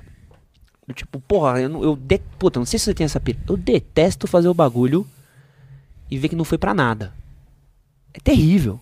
É terrível. Você olhar e falar assim, mano, perdi duas horas da minha vida. Porque eu sou um preguiçoso. Gosto muito de videogame, gosto muito de Netflix. Então, pra mim, assim, preciso fazer meu trampo, resolver os bagulho, porque meu videogame tá me esperando. entendi. preciso ganhar minha grana, porque daqui três anos sai um PlayStation 6, 6 e eu quero poder comprar tranquilo. E é muito louco, né, cara? E toda vez que você vê uma pessoa que não é competitiva, você vê uma pessoa do tipo. Depende muito da sorte, né? Depende muito de uma benção ou de um talento. E eu não sei se tem essa pira. O talento, dependendo do talento é difícil, né, irmão?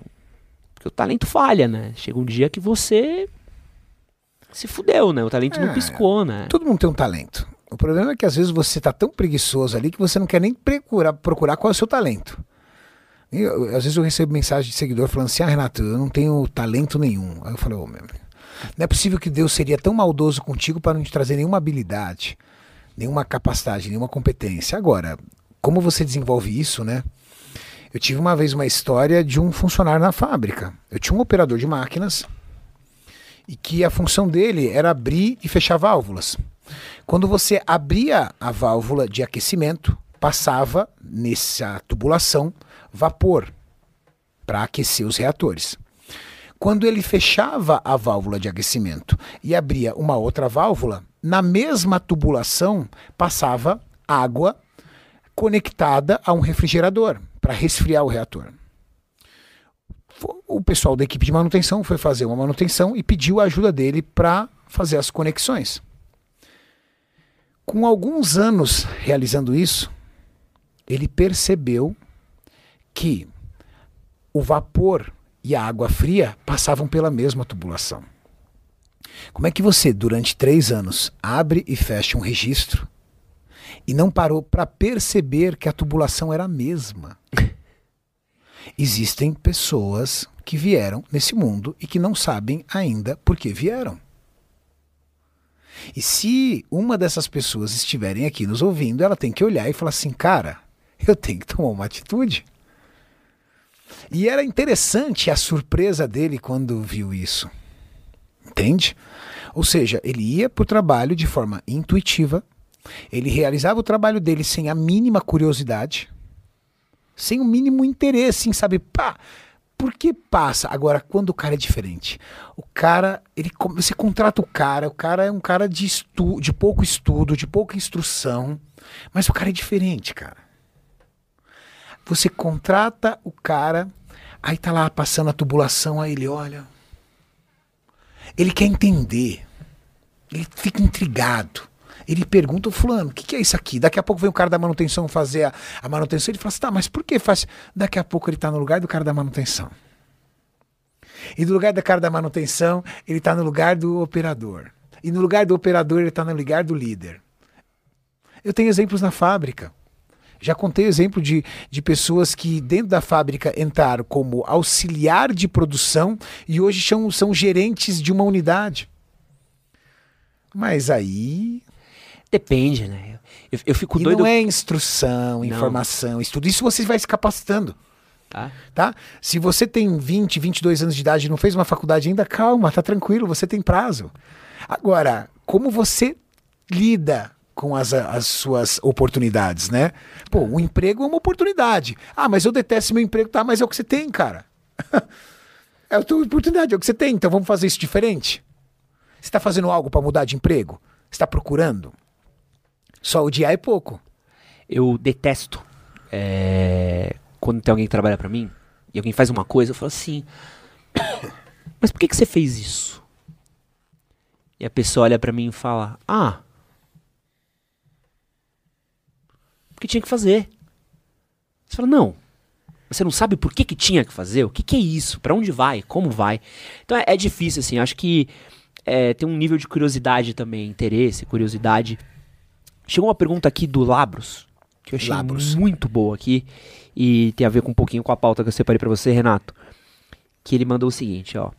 Labros, no dia de hoje, ainda é capaz, possível, de construir um império como o dele? É, deixa eu voltar aqui, eu li tudo errado. Renato, acredita que hoje, nos dias de hoje, ainda é possível construir um império como o dele? Tenho uma empresa pequena, mas não consigo tirar próximo 30 por mês, mas não consigo passar disso. Então ele tem uma empresa dele e ele quer é, entender como é que faz para ele crescer, como é que ele faz Mas pra... ele falou que ele não consegue tirar 30 por mês, é isso? Ele tá falando de salário? Não sei o que, que é. Esse 30 eu não entendi. Mas ele, pelo jeito, ele tem a empresa dele e tá. Porque assim. Perrengue. É. Porque uma coisa é fato, né? É, hoje eu tenho a fábrica, sou sócio da fábrica, uma fábrica consolidada, tem sede própria em São Paulo, tem uma sede, tem uma filial enorme no interior, legal, beleza, mas peraí. Eu entrei nessa empresa em 2000, janeiro de 2000. Eu me tornei sócio dela em março de 2008. Durante oito anos eu fui funcionário dessa empresa. Sendo funcionário dessa empresa durante oito anos, eu continuei com outras atividades, que eu tinha loja de suplemento, distribuidora, eu fui empreendendo. Mesmo assim, eu não deixei de ser funcionário da empresa, ou seja, eu tinha um salário garantido. Quando me tornei sócio da fábrica, eu continuei tendo salário. E hoje, como sócio da fábrica, eu também tenho salário. Então, o primeiro passo é como você se comporta dentro da sua microempresa. Você tem salário ou você incorporou caixa como um todo? Esse é o, esse é o erro. Então, Esse se ele tem uma empresa pequena e ele quer tirar 30 mil por mês, mas espera aí, será que a tua empresa é capaz de te dar 30 mil reais de salário? 30 mil reais é um bom salário. É um ótimo salário. Eu sempre vivi sempre vivi e até hoje, isso é uma regra para mim. Eu sempre vivi com um percentual muito abaixo dos meus rendimentos. E com isso eu consigo converter em investimento para o meu futuro. As pessoas precisam, para poder ter uma microempresa, entender que você tem uma empresa pequena. Quanto você quer ofertar de salário? Talvez você não deveria estar recebendo nem 10 mil por ela. Só como você é o patrão, você decide seu salário, né? Não, e às vezes ele falou aqui, ó, a empresa recebe próximo dos 30k por mês. Então a empresa deve receber 30k. Ah, tá. E aí- Mas é uma jornada, querido. É uma jornada. É uma baita de uma jornada e você vai ter que trabalhar mais. Duro. Trabalhar duro. Mais duro assim de você, às vezes, ser o telefonista, o empacotador e o entregador. Não, e, e- e- e empresa pequena é difícil porque a gente aprende a trabalhar. A vida inteira ensinaram a gente a trabalhar. Desde a escola, você aprende a sentar, fazer lição de casa, ah, obedecer a professora, ouve, levanta, senta, sai, come, volta. Né? Agora, você ser chefe, você liderar, você criar, ninguém nunca ensinou. Alguém te. Quando você era mais novo, você lembra de uma aula do tipo, ah, esse é o jeito de tratar pessoas, esse é o jeito de bater metas? Não. Não, e, gerir, e- e- e- e gestão administrativa também, né? É, você, você não tem conhecimento sobre política tributária, você não tem conhecimento sobre é, questões fiscais, e aí você tem dificuldade. Microempreendedor no Brasil é, primeiro ano, 50% cai por terra. Depois vai, vai sobrevivendo. Eu, dentro da minha história como empreendedor, eu comecei com uma loja, cheguei a sete lojas e uma distribuidora. Mas as minhas atitudes sempre foram muito arro- arrojadas e trabalhando muito. É, ser microempresa é difícil, cara, porque aí tem uma série de variáveis, sabe? O nível que você conhece do mercado, a sua especialidade, a sua capacidade organizacional. Você ter uma padaria, você não precisa ser o melhor padeiro. O melhor padeiro você contrata. É. Você tem que ser um bom administrador. Entendeu? Mas se você for um excelente padeiro e ter a tua padaria, ótimo. Mas quem está fazendo administrativo é você também? Mas será que essa é a tua habilidade? Será que essa é a tua capacidade? São muitas variáveis, entende? A, a, a microempresa no brasileiro é uma empresa muito familiar, né? Sou eu, a minha mulher, o meu filho, o meu primo, aí eu chamei mais um amigo, entendeu? É, é uma coisa ali que todo mundo se está se ajudando, né? Então, para você transformar, para você sair de uma microempresa para uma empresa convencional, é um salto muito grande. Pô, virar um simples? Nossa, entendeu? Como a gente comemorou o dia que a gente virou simples, que a gente falou, pô, estamos ganhando dinheiro, viramos simples. Primeiro imposto que chegou, a gente. Porra, que saudades quando não era, né? Que, volta, volta. E, e é muito complicado que hoje, é, não sei se você tem essa visão, mas eu sou neto de, de comerciante, né? Meu avô tinha uma vendinha.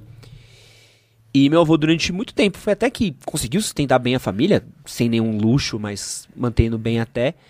Ele tinha uma vendinha do bairro. E a vendinha do bairro tinha uma função que, era vender coisas para aquelas pessoas naquele raio de 10 quarteirões que estavam ali perto. Então, ah, precisamos comprar arroz, vamos no seu Cido. Comprar coca, vamos no seu Cido. Era muito simples. Trabalho duro, acordar cedo, comprar as coisas no mercado maior, trazer para lá suave. Hoje, irmão, para você ter um negócio, seu negócio ter as coisas lá dentro, você tá começando. Onde é que é seu ponto? Como é que você segura cliente? Você tá na internet? Como é que é seu marketing? Como é que é seu inbound? Como é que é o seu B2C, o seu B2B? Como é que é a sua distribuição? Você consegue melhorar tempo de entrega? Você consegue ah, criar amplitude? Você vai ser um franqueado ou não vai ser um franqueado? Você vai abrir franquia? É muito louco, cara. E pra quem tá começando, é uma. Pô, é quase uma equação química, né, bicho? Difícil. Por isso que eu falo que nem sempre é ruim você ser empregado. É. Entendeu? Eu tenho amigos meus que são empregados e são muito felizes por serem empregados e ganham muito bem. Né? É que o brasileiro, talvez até culturalmente, ele aprendeu a ter ódio de patrão, né? Então, tipo, ah, se eu, se eu tenho patrão, eu tô dando dinheiro pros outros. Peraí, vai falar isso pro presidente do Santander. Vai falar isso pro, pro, pro, presidente do, do, do Safra, que são CEOs profissionais que ganham meio milhão eh, por mês, mais benefícios. Então, depende muito da sua carreira. Agora, Se você estudou muito pouco e quer ter uma vida realmente épica, você só vai poder empreender. Dentro do mercado de trabalho, você vai ter pouca participação. Mercado de trabalho, você precisa de preparo. Você precisa estar é, preparado para isso. Então, você sem estudo ou com pouco estudo, você vai ter que empreender, vai ter que abrir sua microempresa. Você não vai conseguir construir um, uma grande história numa multinacional se você tem a formação do ensino médio. Uhum. Você vai ter que envolver um pouco com isso. Então é carreira, né? Fazer estudo de carreira. Eu acho que se a garotada parar agora e falar assim, peraí, deixa eu planejar um pouco minha carreira, né? Eu faço tudo muito intuitivo, né? Tudo meio, vou fazendo. Peraí, que eu quero fazer? Tá. Eu vou fazer, por exemplo, administração de empresas. Por quê? Ah, porque eu quero atuar, por exemplo, no setor bancário. Então vou fazer uma pesquisa. O que, que o setor bancário procura? Quais são as universidades mais assediadas pelo setor bancário? Ah, mas essa universidade aí eu não tenho como passar. Tá bom, então vamos fazer o seguinte: em vez de você começar a faculdade agora, faz dois anos de cursinho para passar nele. Faz dois anos de cursinho para passar. Você não precisa começar a faculdade com 18 anos de idade. Com 18 anos de idade, eu mandei meu filho para o Canadá em vez de fazer faculdade. Aí ele foi lá, estudou, fez TOEFL, conseguiu a certificação a, é, da língua, voltou, foi fazer faculdade. Já tá um dois degraus acima Ai, de metade das pessoas. É? Vai. Ah, Renato, mas eu não tenho condição de fazer intercâmbio. Claro, não estou falando isso, mas eu estou falando que às vezes você tem condição de, em vez de gastar o dinheiro na faculdade, gastar o dinheiro no cursinho para fazer uma faculdade melhor para fazer algo que você consiga, mas tem que ter planejamento. Hoje você tem assim oferta de universidade de tudo quanto é jeito. Hoje você faz faculdade à distância, você faz faculdade online. O quanto isso vai agregar na sua carreira? Estuda, analisa. Se isso vai agregar na sua carreira, porque talvez não vá agregar. Não, e outra, cara, é, é... você sai de uma faculdade hoje, um ADM, Excelente exemplo, acho que é o melhor de todos. Tem uma Uninove aqui embaixo. Hum. Deve ter quantas turmas de ADM naquela Uninove, Gabs? Tem umas. Porra, é enorme. A faculdade ali termina a aula, é um formigueiro de gente. Deve ter umas 30 pessoas, deve ter a turma da manhã, a turma da noite, deve ter duas salas. E essa é uma unidade do Uninove. Você tem. É uma, Uninove é uma rede gigante. Então você tem 10, 20 Uninoves só em São Paulo. Então você está se formando por ano, só no Uninove, 6 mil alunos quase.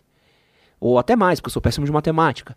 Mas você está criando muita gente e todos eles estão saindo com o mesmo degrau que todos nós nos formamos na mesma faculdade, do mesmo jeito. Sim. Você está nivelado contra 6 mil pessoas. Então você vai para o mercado de trabalho com aquele mesmo nivelamento. É que nem que a gente seleciona aí currículo. Você vai, é? aí, aí, você vai estar tá no Uber, dirigindo. É isso. Você vai estar tá no, na lanchonete de garçom. Você vai estar tá trabalhando numa portaria, terceirizado em algum lugar, um auxiliar de escritório, que são todos empregos honestos e dignos. Mas quando você fez faculdade de administração, não era onde você queria estar. Mas é planejamento, né? É isso. Eu fui planejando minha carreira. Quando eu fiz química, eu escolhi a dedo. Depois eu fui planejando cada detalhe, porque eu tinha uma estratégia. Então, precisa de estratégia. Quero voltar aqui um pouquinho para atividade física, Cariane. E eu quero perguntar para você, você falou que você tinha uma loja de suplementos. Hoje, a gente recebeu até algumas perguntas quando eu tava, falei que você vinha para cá. E a primeira pergunta que teve um menino aqui, que eu não conseguia resgatar a pergunta, mas a pergunta é ótima, que ele falou: "Estou começando na academia essa semana. É minha primeira vez. Quais suplementos devo começar a tomar?" Eu acho que ele primeiro precisa passar por uma fase de adaptação. Pelo menos 15, 20 dias, até 30 dias, só ele e o treino. Depois dessa fase de adaptação, ele tem que fazer uma fase de adaptação também da sua alimentação, porque a atividade física chama uma alimentação. Se você acordar pela manhã e fazer uma atividade aeróbica, você vai ser mais seletivo com o que você come. Você fala, pô, acabei de treinar, não vou comer besteira.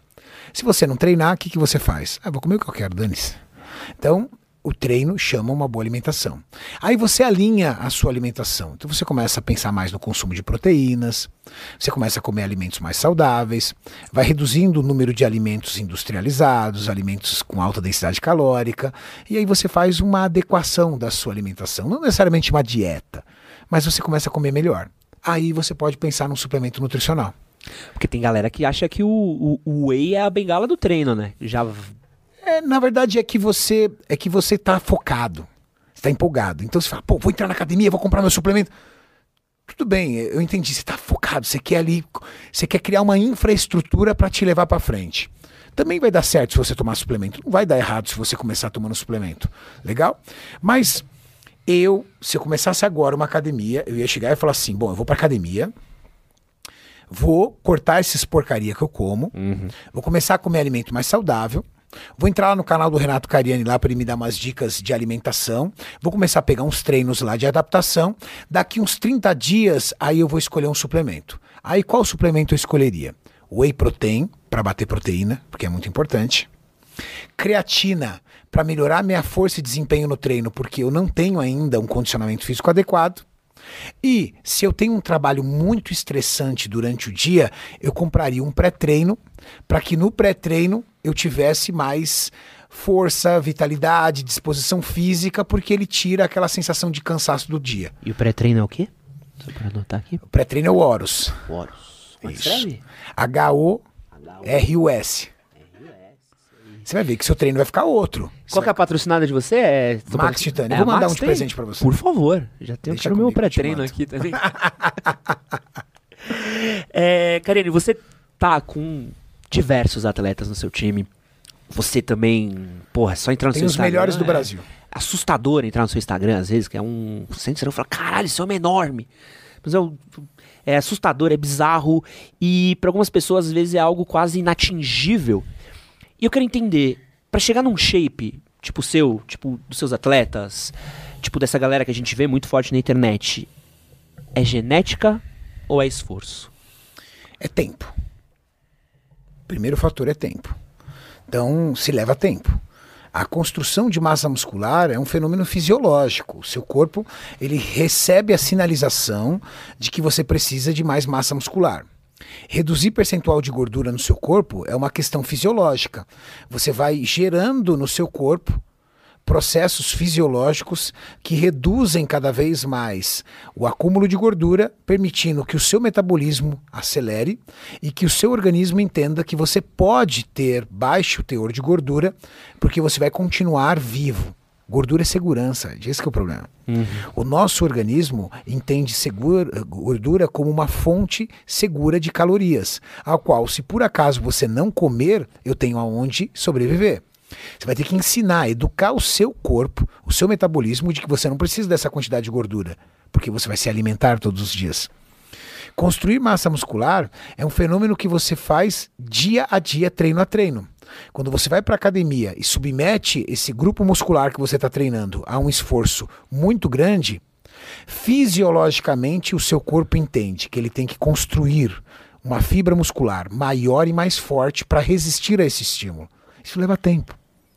Por mais que o uso de, de hormônio esteroide acelere isso, porque ele acelera, mesmo com o uso de hormônio esteroide você precisa de tempo. Agora, quanto mais consistente for seu treino, mais sinalização você manda de necessidade de massa muscular. Quanto mais rigoroso você é com a dieta, mais rápido o seu corpo vai utilizar essa gordura como fonte de energia. Então, o tempo está ligado à sua consistência. Quanto mais consistente, mais curto o tempo. Quanto menos consistente, mais longo o tempo. Então vamos pensar que eu. Vou pegar meu caso, não vai ser. Mas se eu quisesse olhar, eu falei assim, puta, quero chegar no shape. Se eu sentar, eu conseguiria em X tempos com uma consistência legal, um acompanhamento nutricional legal, tudo mais, eu conseguiria chegar num shape irado até os 40, por exemplo? Quantos anos você tem? 35. Acho que não. Acho que não. É, Seu perfil genético não é muito bom. Não. Não, não é dos melhores. Não, minha família inteira é de gordinho. Não, porra, mas é verdade. Entendeu? Eu tô, é eu tô, melhores. você vê, é o meu pai na minha idade. Eu olho e comparo. Eu tô bem demais. É. Eu tô vivo, pelo menos. Sim. Segundo, só para você conseguir se adaptar a um treino de alta performance ali bom mesmo, você ia demorar um ano. Para conseguir é, construir massa muscular suficiente para que você tenha uma recomposição corporal, mais uns, uns quatro anos. E aí, se você entender que a partir dos seus 37, 38 anos de idade sua testosterona vai começar a baixar, você vai ter uma dificuldade muito grande. Então, talvez não. Mas você consegue em cinco anos ter um corpo bem definido e com uma proporção muito estética. Então você ter uma recomposição corporal que mudasse seu corpo inteiro, ser um cara totalmente definido, não necessariamente musculoso, grande, mas um cara com músculos bem à mostra, bem detalhados. Porque também são. Acho que são. Até o chat aqui tá rindo até agora. Mas eu, eu, Eu, acho sabia, que também... eu dei risada porque eu pensei no chat. Eu falei, Não, mano, é. se, se a galera que me segue tá no chat, vai começar. Mas é que também tem coisas de propósito de vida também, né, cara? Eu, eu, eu sinto que quando a gente fala muito de. Até um papo que a gente teve muito rápido aqui antes da, da live mesmo. É, quando a gente fala de musculação, exercício e tudo mais, tipo, pra mim, eu tenho uma coisa minha muito de. Eu gosto de me sentir capaz. Gosto muito de me sentir capaz. Então, por exemplo, eu gosto muito de correr. E, Quantos quilômetros você corre por dia? Cara, agora eu não tô podendo correr porque eu tô voltando de lesão. ah, entendi. Mas eu tive uma lesão pesadíssima. O que, que você teve? Pouco antes, eu tive. Não vou lembrar um termo técnico, Tá. mas o. A parada que cola o músculo na- no meu osso soltou. A fáscia? É. Então eu tive. Minha panturrilha, eu andava, doía. Tipo, eu estar parado de pé, parado, assim, sem fazer nada, parecia que eu tava lesionado, assim. Caramba. E... Isso no corpo inteiro? Só na canela. Ah, tá. E, porra, um pouco antes disso, até quem quiser puxar, tem vídeo, tem stories, foto tal.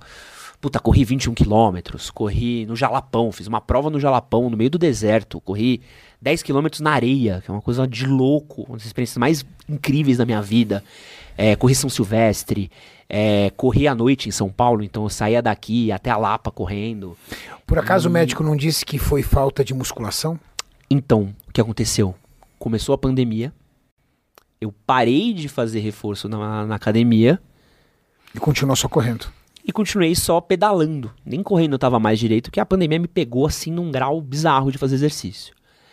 Quando eu dei um up, quando deu aquele momento na pandemia que parecia que tinha acabado, eu dei um. Puta, quero voltar a me exercitar, porque eu gosto muito de correr, gosto muito de, de ir pra lugares correndo. E eu fazia quase turismo correndo. Assim, eu quero ir correr na Liberdade. Ia correr pela Liberdade. Eu quero correr na Paulista. tá? E voltei a correr. Dois meses correndo, cara, consegui andar. E aí foi muito louco que isso deu em mim uma parada, e até coisa de perfil genético que a gente falou, eu não me sentia mais capaz. Parecia que eu tinha Superman com kryptonita, sabe? Porque eu achava um tesão poder eu poder falar assim, cara, eu fui daqui até tal lugar correndo. Ou eu corri 21 quilômetros. É, num tempo ok até para quem corre, eu fazia é, eu fazia um K por, por 6 minutos, que é 6 por 1, que é um pace legal. É, e isso pra mim é muito foda, assim, porque apesar de olhar o biotipo do meu pai, da minha mãe, da minha família, eu falo assim, puta, eu nunca vou ter o shape dessas pessoas, mas eu preciso estar na mesma condição de saúde que eles estavam, e até mesmo de me tornar capaz de fazer coisas. Então, eu gosto muito de artes marciais, e, e voltei a treinar luta agora, exatamente por isso, porque eu gosto de me sentir capaz de fazer algo diferente, né? E, e- e eu sinto que tem um pouco disso, e é um medo que as pessoas têm às vezes de fazer exercício, do tipo, ah, eu vou fazer academia, mas, pô, chegar no shape, chegar que nem o Cariani, chegar que nem essa outra galera que eu vejo no Instagram, é muito difícil. Falo, Às vezes, cara, sua saúde é do caralho. Você saber que você consegue subir uma escada e não morrer é foda, né? Essa, é- essa capacidade que a gente tem, eu acho que é muito importante e acho que as pessoas estão perdendo isso com o passar do tempo. Você entender que você. Que eu sempre falo. É do caralho você descobrir que você sobrevive a um soco na cara. Você entra numa. Às vezes você tá numa coisa e fala, pô, não vai me bater, vai não sei o quê, não sei o que lá.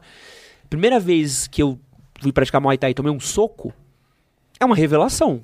Você olhar e falar assim: caralho, eu tomei um socão.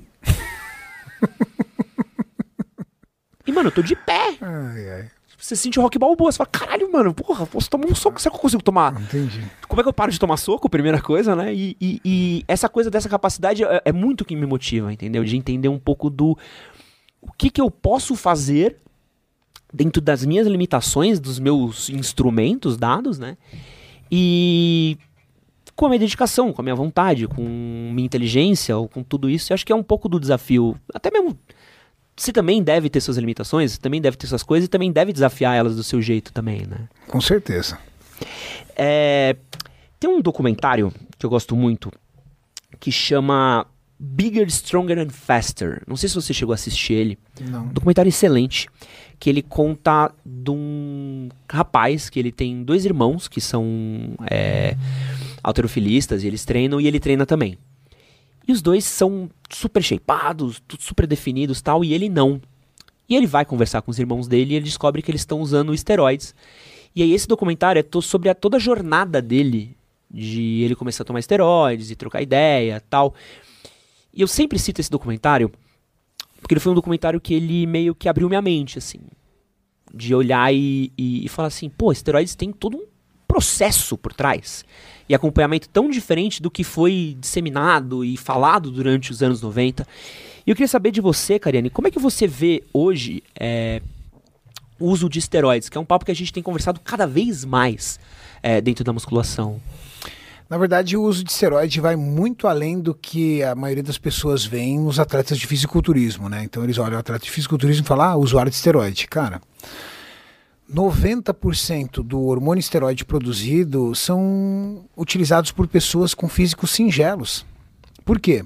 Porque ela usa o hormônio esteroide para poder potencializar resultados dentro de uma falta de consistência. Então, do tipo, você chega muitas vezes para a pessoa o seguinte: Ah, tô muito tempo sem treinar, tá, tudo amigos meus mesmo. Ah, Renatão, pô, tô mó tempão sem treinar, acho que eu vou voltar a treinar. O que, que você acha que eu tomo? Aí eu falo para eles, cara, primeira coisa que você precisa tomar é disciplina. Porque você tem que treinar, você tem que se alimentar direito. E isso o hormônio esteroide não vai fazer por você. Então, a maioria das pessoas que usam o hormônio esteroide usam para retornar a uma atividade física, não para aumentar a sua performance, porque chegaram num limite de performance. Do tipo, olha, eu treino há dois anos pra caramba, transformei meu corpo, mas, cara, agora eu quero ser um super-humano. Para você ser um super-humano, você vai ter que mudar as dosagens dos seus hormônios e fazer com que você tenha uma superdosagem. Ok? Mas de que adianta você ter uma superdosagem se você tem uma composição corporal totalmente inadequada? Você tem uma incapacidade de realizar treinos de força porque você não tem condicionamento físico. Você vai utilizar muito pouco do hormônio esteroide. Porque o hormônio esteroide não vai fazer isso. Isso você precisa fazer com prática, consistência. Pelo menos de meses, seis meses, um ano, fazendo um treino disso. Mas o hormônio esteroide nunca teve, assim, na história, tamanho volume de uso como agora, né? Nossa, hoje. Assim, às vezes, tem pessoas, eu e o Maurício, às vezes a gente no podcast, o cara vira e fala assim: eu faço podcast expert, né? Tirando dúvida da galera. Agora o cara fala assim: Renato, treino há seis meses, tô tomando Dura, Deca e Hemogenin. Dá uma olhada no meu físico. Eu olho e falo assim: não é possível, cara. Tipo, não tem físico. Não tem físico. Como é que um garoto desse tá tomando tanto hormônio esteroide tão rápido? Ele está usando dois, três tipos de hormônio esteroide ao mesmo tempo e ele não tem físico nenhum. Como é que acontece? Por- porque ele acabou de começar a treinar. Acho que é fermento de bolo, né? que- Não, exato. Não, não- entendeu? Não vai potencializar os resultados da forma que a galera espera. E hoje em dia tem tido, eu pelo menos tenho visto, um acompanhamento médico muito foda, assim. Eu tenho amigos meus que começaram a ciclar e os caras falam, cara, eu tô com um médico acompanhando, tô há Sim, X tempo treinando. Porque o seu com- ciclo de amizade tem uma, uma certa faixa de renda. É. Mas a grande maioria das pessoas, dos jovens, da garotada que está na academia, não tem grana pro médico. Vai de forma intuitiva. O dono da academia, o instrutor da academia, o amigo dele maromba, passa o ciclo, ó, toma tanto disso, tanto disso, tanto daquilo, ele vai tomando e vamos embora. Não tem acompanhamento médico. Aí é... Até porque, quando. Pô, você já foi mais jovem, eu já fui jovem. Quando você é garoto, você não tá pensando na sua saúde, cara. Não, jamais. Saúde, ninguém. Falar, falar, falar em saúde para um garoto de 20, Jamais. 22 anos, o cara quer o shape, o cara quer as minas, o cara quer o rolê, o cara quer a autoestima dele lá em cima, o cara quer causar. Agora, quanto isso vai custar a saúde dele, hoje, nesse momento, não é uma prioridade para mim. É pensar em saúde quando você tá velho. Entendeu? Então, a grande maioria das pessoas que fazem uso de esteroide não tem nenhum controle médico. Não tem. Ah, e tem um colateral, ah, dane-se, toma isso. Ah, tem um outro colateral, parei. Por você vê tanto moleque novinho com ginecomastia, com aquelas tetinhas de cadela enorme. Por quê? Aham.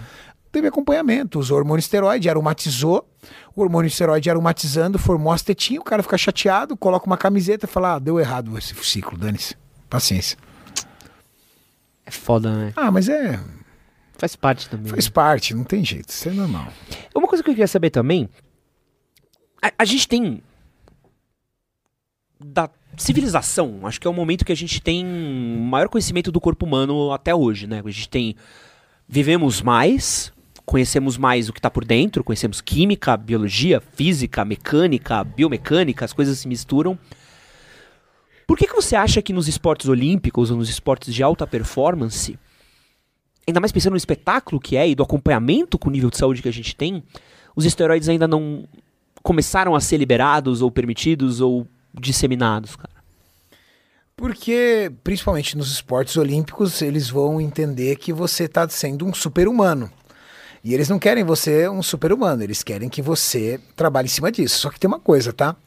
É muita inocência nós acharmos que não há uso de esteroide em esportes olímpicos. É. Por mais que você tenha é, campanhas antidoping, controle de doping, essas coisas, cara, os caras têm muita estratégia, muita técnica para burlar, para fazer por períodos e esperar passar o, o- o- o- resquício. Cara, o uso, a, a gente que está na alta performance, nós atletas, a gente ouve histórias, fica sabendo de histórias de esportes que estão nas Olimpíadas, de atletas que estão nas Olimpíadas, pelo amor de Deus, cara. Você assistiu o Projeto Ícaro? Não. Tá na Netflix. É muito bom. É um cara que foi fazer um documentário sobre pedalar. E aí ele foi usar esteroides, né? Porque ele queria melhorar a performance dele pedalando. E no meio do processo ele foi num médico. O médico dele virou pra ele e falou assim: Ah, você vai fazer isso, isso, isso, tal. Ele, ah, legal. Não, é a mesma coisa que eu usei na seleção russa das Olimpíadas de Inverno. Aí o cara olha e fala assim: Oi? Ele é, não, eu, eu faço consultoria pro pessoal russo, tal, dou esteroides pra ele e tal. Esse documentário foi o documentário que tirou a Rússia das Olimpíadas. Aí, tá vendo? E os caras narram certinho tudo isso, né? E, e- é- Tem toda uma estratégia. A diferença é que, na maioria desses atletas, eles têm um cara ali, um guru, um médico guru, para ir controlando os níveis. Ó, vai ter. Vai, vai- estamos em período de, de fiscalização ali, entendeu? Da OADA. Então corta ou usa isso para inibir isso aqui, entendeu? Os caras têm uma série de truques lá. e é meio.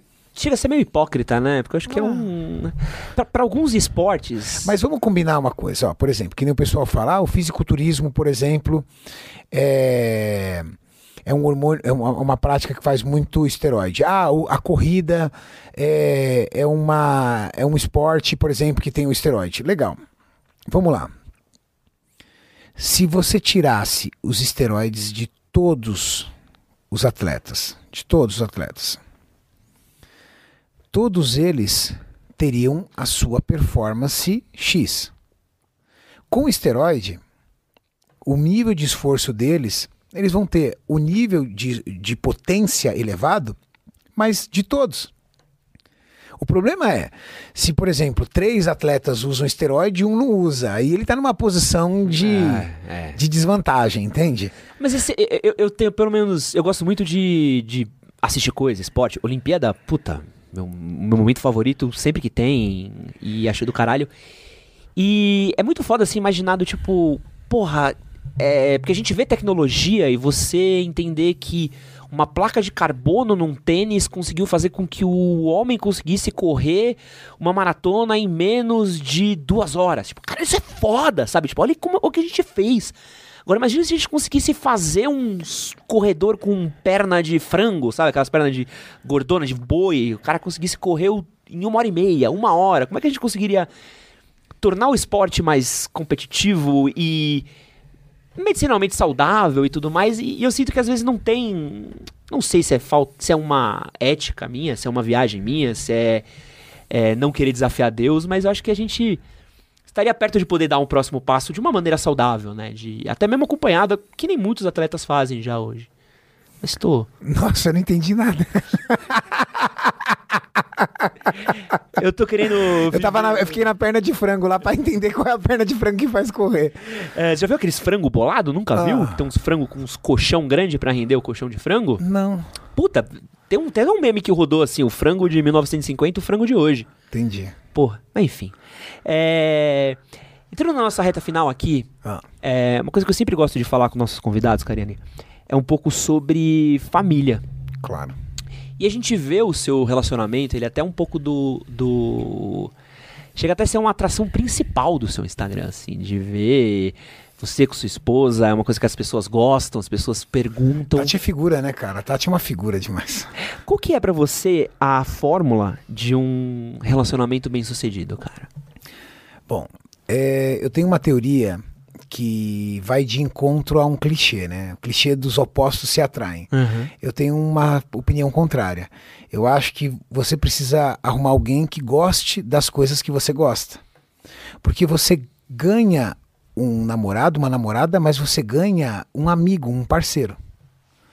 Então, imagina eu, eu tenho um perfil de vida um pouco diferente. Uhum. Eu sou um cara de hábitos diurnos, eu sou um atleta, então um atleta, ele tem. Atleta, segurança para um atleta é ele ter a alimentação dele e ele ter o horário para o treino dele. O resto ele está em paz. Imagina se eu tenho, se eu me caso com uma pessoa que tem aversão ao esporte. A gente viaja para os Estados Unidos, por exemplo. Minha mulher já sabe. Eu topo qualquer coisa quando a gente está em férias, desde que você me deixe uma hora a uma hora e meia para eu, no dia, fazer meu treino. Então nós fomos esses dias, esses tempo atrás, viajar para o Nordeste. O Mauricião foi até com a família dele. A Tátia sabe, eu acordava pela manhã, brincava ali um pouco com os meus filhos, dá licença, ia para a academia do hotel, fazia meu treino, voltava e aí eu topava tudo. Ah, vamos no toboágua, vamos fazer isso, vamos fazer aquilo, qualquer coisa. Por quê? Porque é o meu estilo de vida. Ela entende, respeita e até compartilha, vai às vezes até treinar comigo. Se eu tô com uma pessoa que não compactua com o mesmo estilo de vida que eu. Eu acordo pela manhã, a gente toma café, aí eu vou pra academia. Ela, nossa, mas precisa treinar no meio das férias? Nossa, vai acabar com você se você ficar uma semana sem treinar? Nossa, mas a gente tá aqui todo mundo em família no resort, você tem que ir pra academia mesmo? Por quê? Ao olhar de uma pessoa que não divide o mesmo estilo de vida que eu, eu estou o quê? Exagerando, sendo neurótico, sendo uma pessoa, vamos dizer assim, retardada nesse ponto, idiota nesse ponto. E a gente sabe que é um estilo de vida. Isso faz parte de mim. Ir para a academia, para mim, estar para você como escovar os dentes e fazer tudo isso. Eu preciso fazer isso. Então, quando você tem uma pessoa que divide o mesmo estilo de vida que você, não importa o estilo de vida, eu estou falando sobre o meu, mas sobre pode ser o seu estilo de vida. Vai ser legal. Por exemplo, você, você falou para mim que curte videogame. Imagina você namorar ou casar com uma pessoa que odeia isso. Não Cara, é existe. briga, é treta Não existe, não existe. treta. Ela vai falar pros, pro, pros, pras amigas dela, "É porque meu namorado só quer saber de jogar videogame. Ai, aquele cara tá lá o dia inteiro, ela vai te diminuir, ela vai te ridicularizar, ela vai se decepcionar com você. Então, pra mim, um relacionamento começa quando você escolhe uma pessoa que gosta das coisas que você gosta. Isso eu chamo empatia. Segundo ponto, ah, tem que ceder, né, velho? Você É sabe? foda, é você foda. tem que ceder. É foda. E aí você também, a pessoa também cede e aí vai indo, porque é convivência. E tem que ser parceiro. Tem que ser parceiro. Essa pessoa agrega quanto na tua vida? O que, que ela consegue trazer de bom pra você? Ela é a pessoa que quando dá um BO, ela te joga pra cima ou ela falei pra você que não ia dar certo, ou ela te joga pra baixo? Falei pra você não fazer isso? Eu sabia que não ia dar certo, ou ela te joga ainda mais pra baixo? A mulher, o homem, o seu companheiro, ele tem a capacidade de levar você lá pra cima ou acabar com a tua vida. Você pode ser o cara. Eu tenho amigos meus e amigas que tinham vidas fabulosas, se envolveram em relacionamento, acabou a vida delas. O cara conseguiu destruir a vida da mulher, a mulher conseguiu destruir a vida do cara.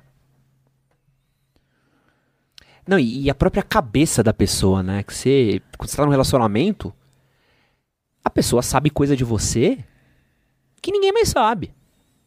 Porque você, pô, um amigo seu, a maioria das vezes você vai encontrar um amigo, você vai num momento, um dia ótimo.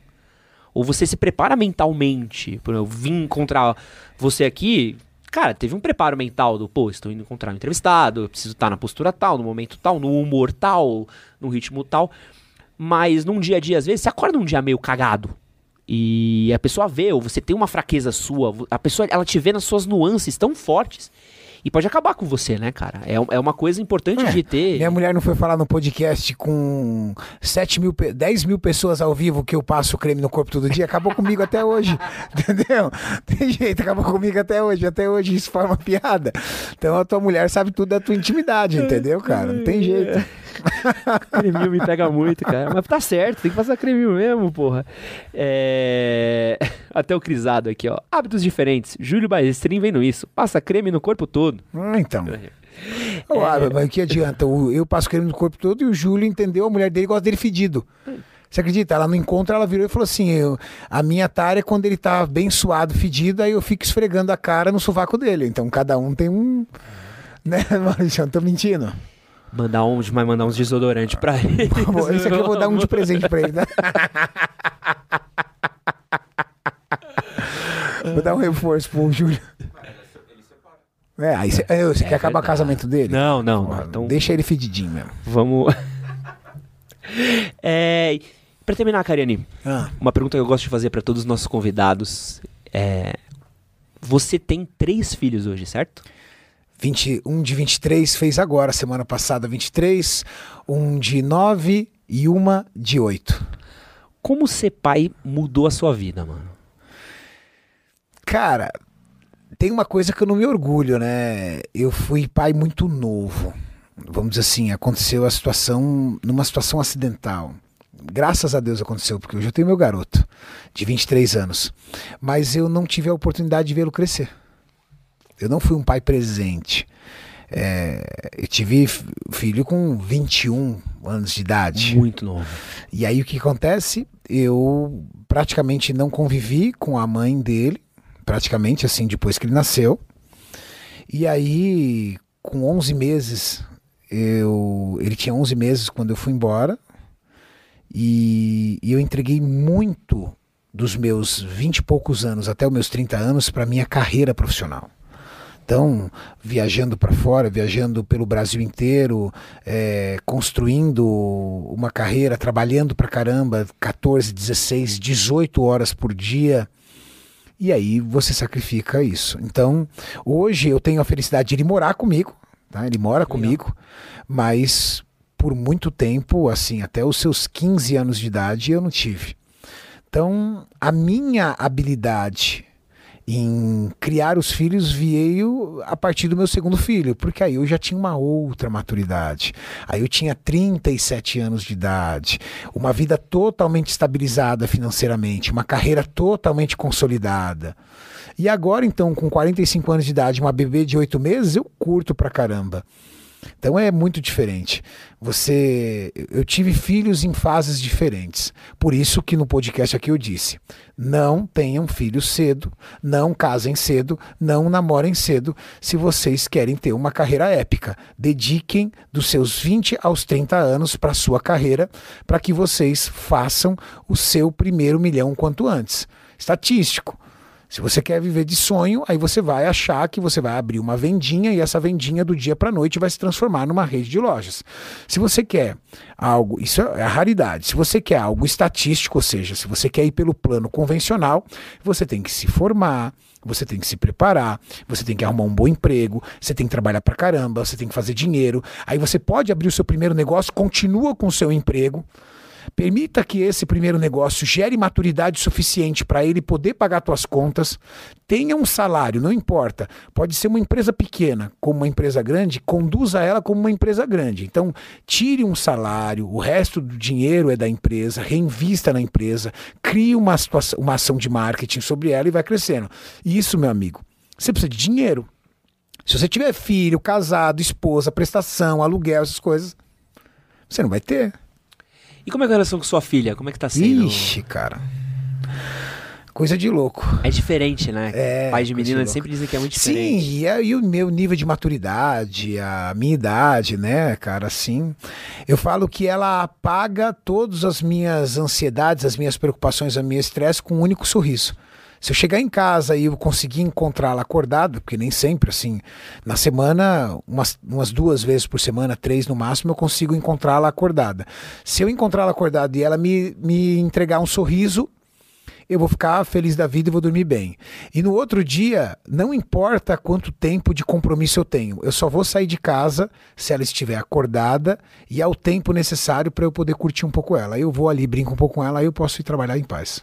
E o que, que você deseja para seus filhos para o futuro? A começar pelo meu de 23 anos, e que eu trabalho até hoje para isso, luto até hoje, que eles sejam pessoas do bem, mas que eles entendam que a vida é três, três pilares. Primeiro, ser feliz, que é o mais importante. Isso é o mais importante. Segundo, construir uma vida épica. Não importa o que você decidir, mas construa uma vida que você olha lá na frente e fala assim, cara, tudo que eu sonhei e almejei está aqui, ou pelo menos quase tudo. E terceiro, que você tenha orgulho do que você fez. Dentro dessa vida épica que você construiu, que você tenha muito orgulho disso. Não acredito que se você está formado na USP você está feito. Não acredito que se você escolher uma profissão de alta elite como medicina e direito você está feito. Eu acredito que se você construir um perfil empreendedor você está feito. E construir um perfil empreendedor às vezes não é na universidade. Às vezes construir um perfil, um perfil empreendedor te faz criar outras experiências, morar fora, viajar em outro lugar, trabalhar numa empresa pequena. As empresas que eu mais aprendi foram nas empresas pequenas, porque eu tive chefes generosos. As empresas grandes você é um número. E às vezes você é pago para fazer um trabalho muito simples, muito básico. Então, você tem que construir uma situação de, empreende, de, de, empreendedorismo. Agora tem que ver se você está disposto a isso. Por quê? Porque o primeiro pilar para mim é ser feliz. Se você é feliz, entendeu? Ali, morando na sua cabaninha, perto da praia, tranquilão, tá bom demais. Renato, muito obrigado pela sua presença. Cara, eu que agradeço. Do caralho poder estar aqui. Obrigado pelo convite. Muito obrigado a todos vocês que assistiram a nossa live. Um prazer gigante estar aqui com vocês nessa noite. Uma boa noite, um bom final de semana para todos vocês e nos vemos na terça-feira às 18 horas novamente. Valeu, pessoal. Obrigado. Valeu.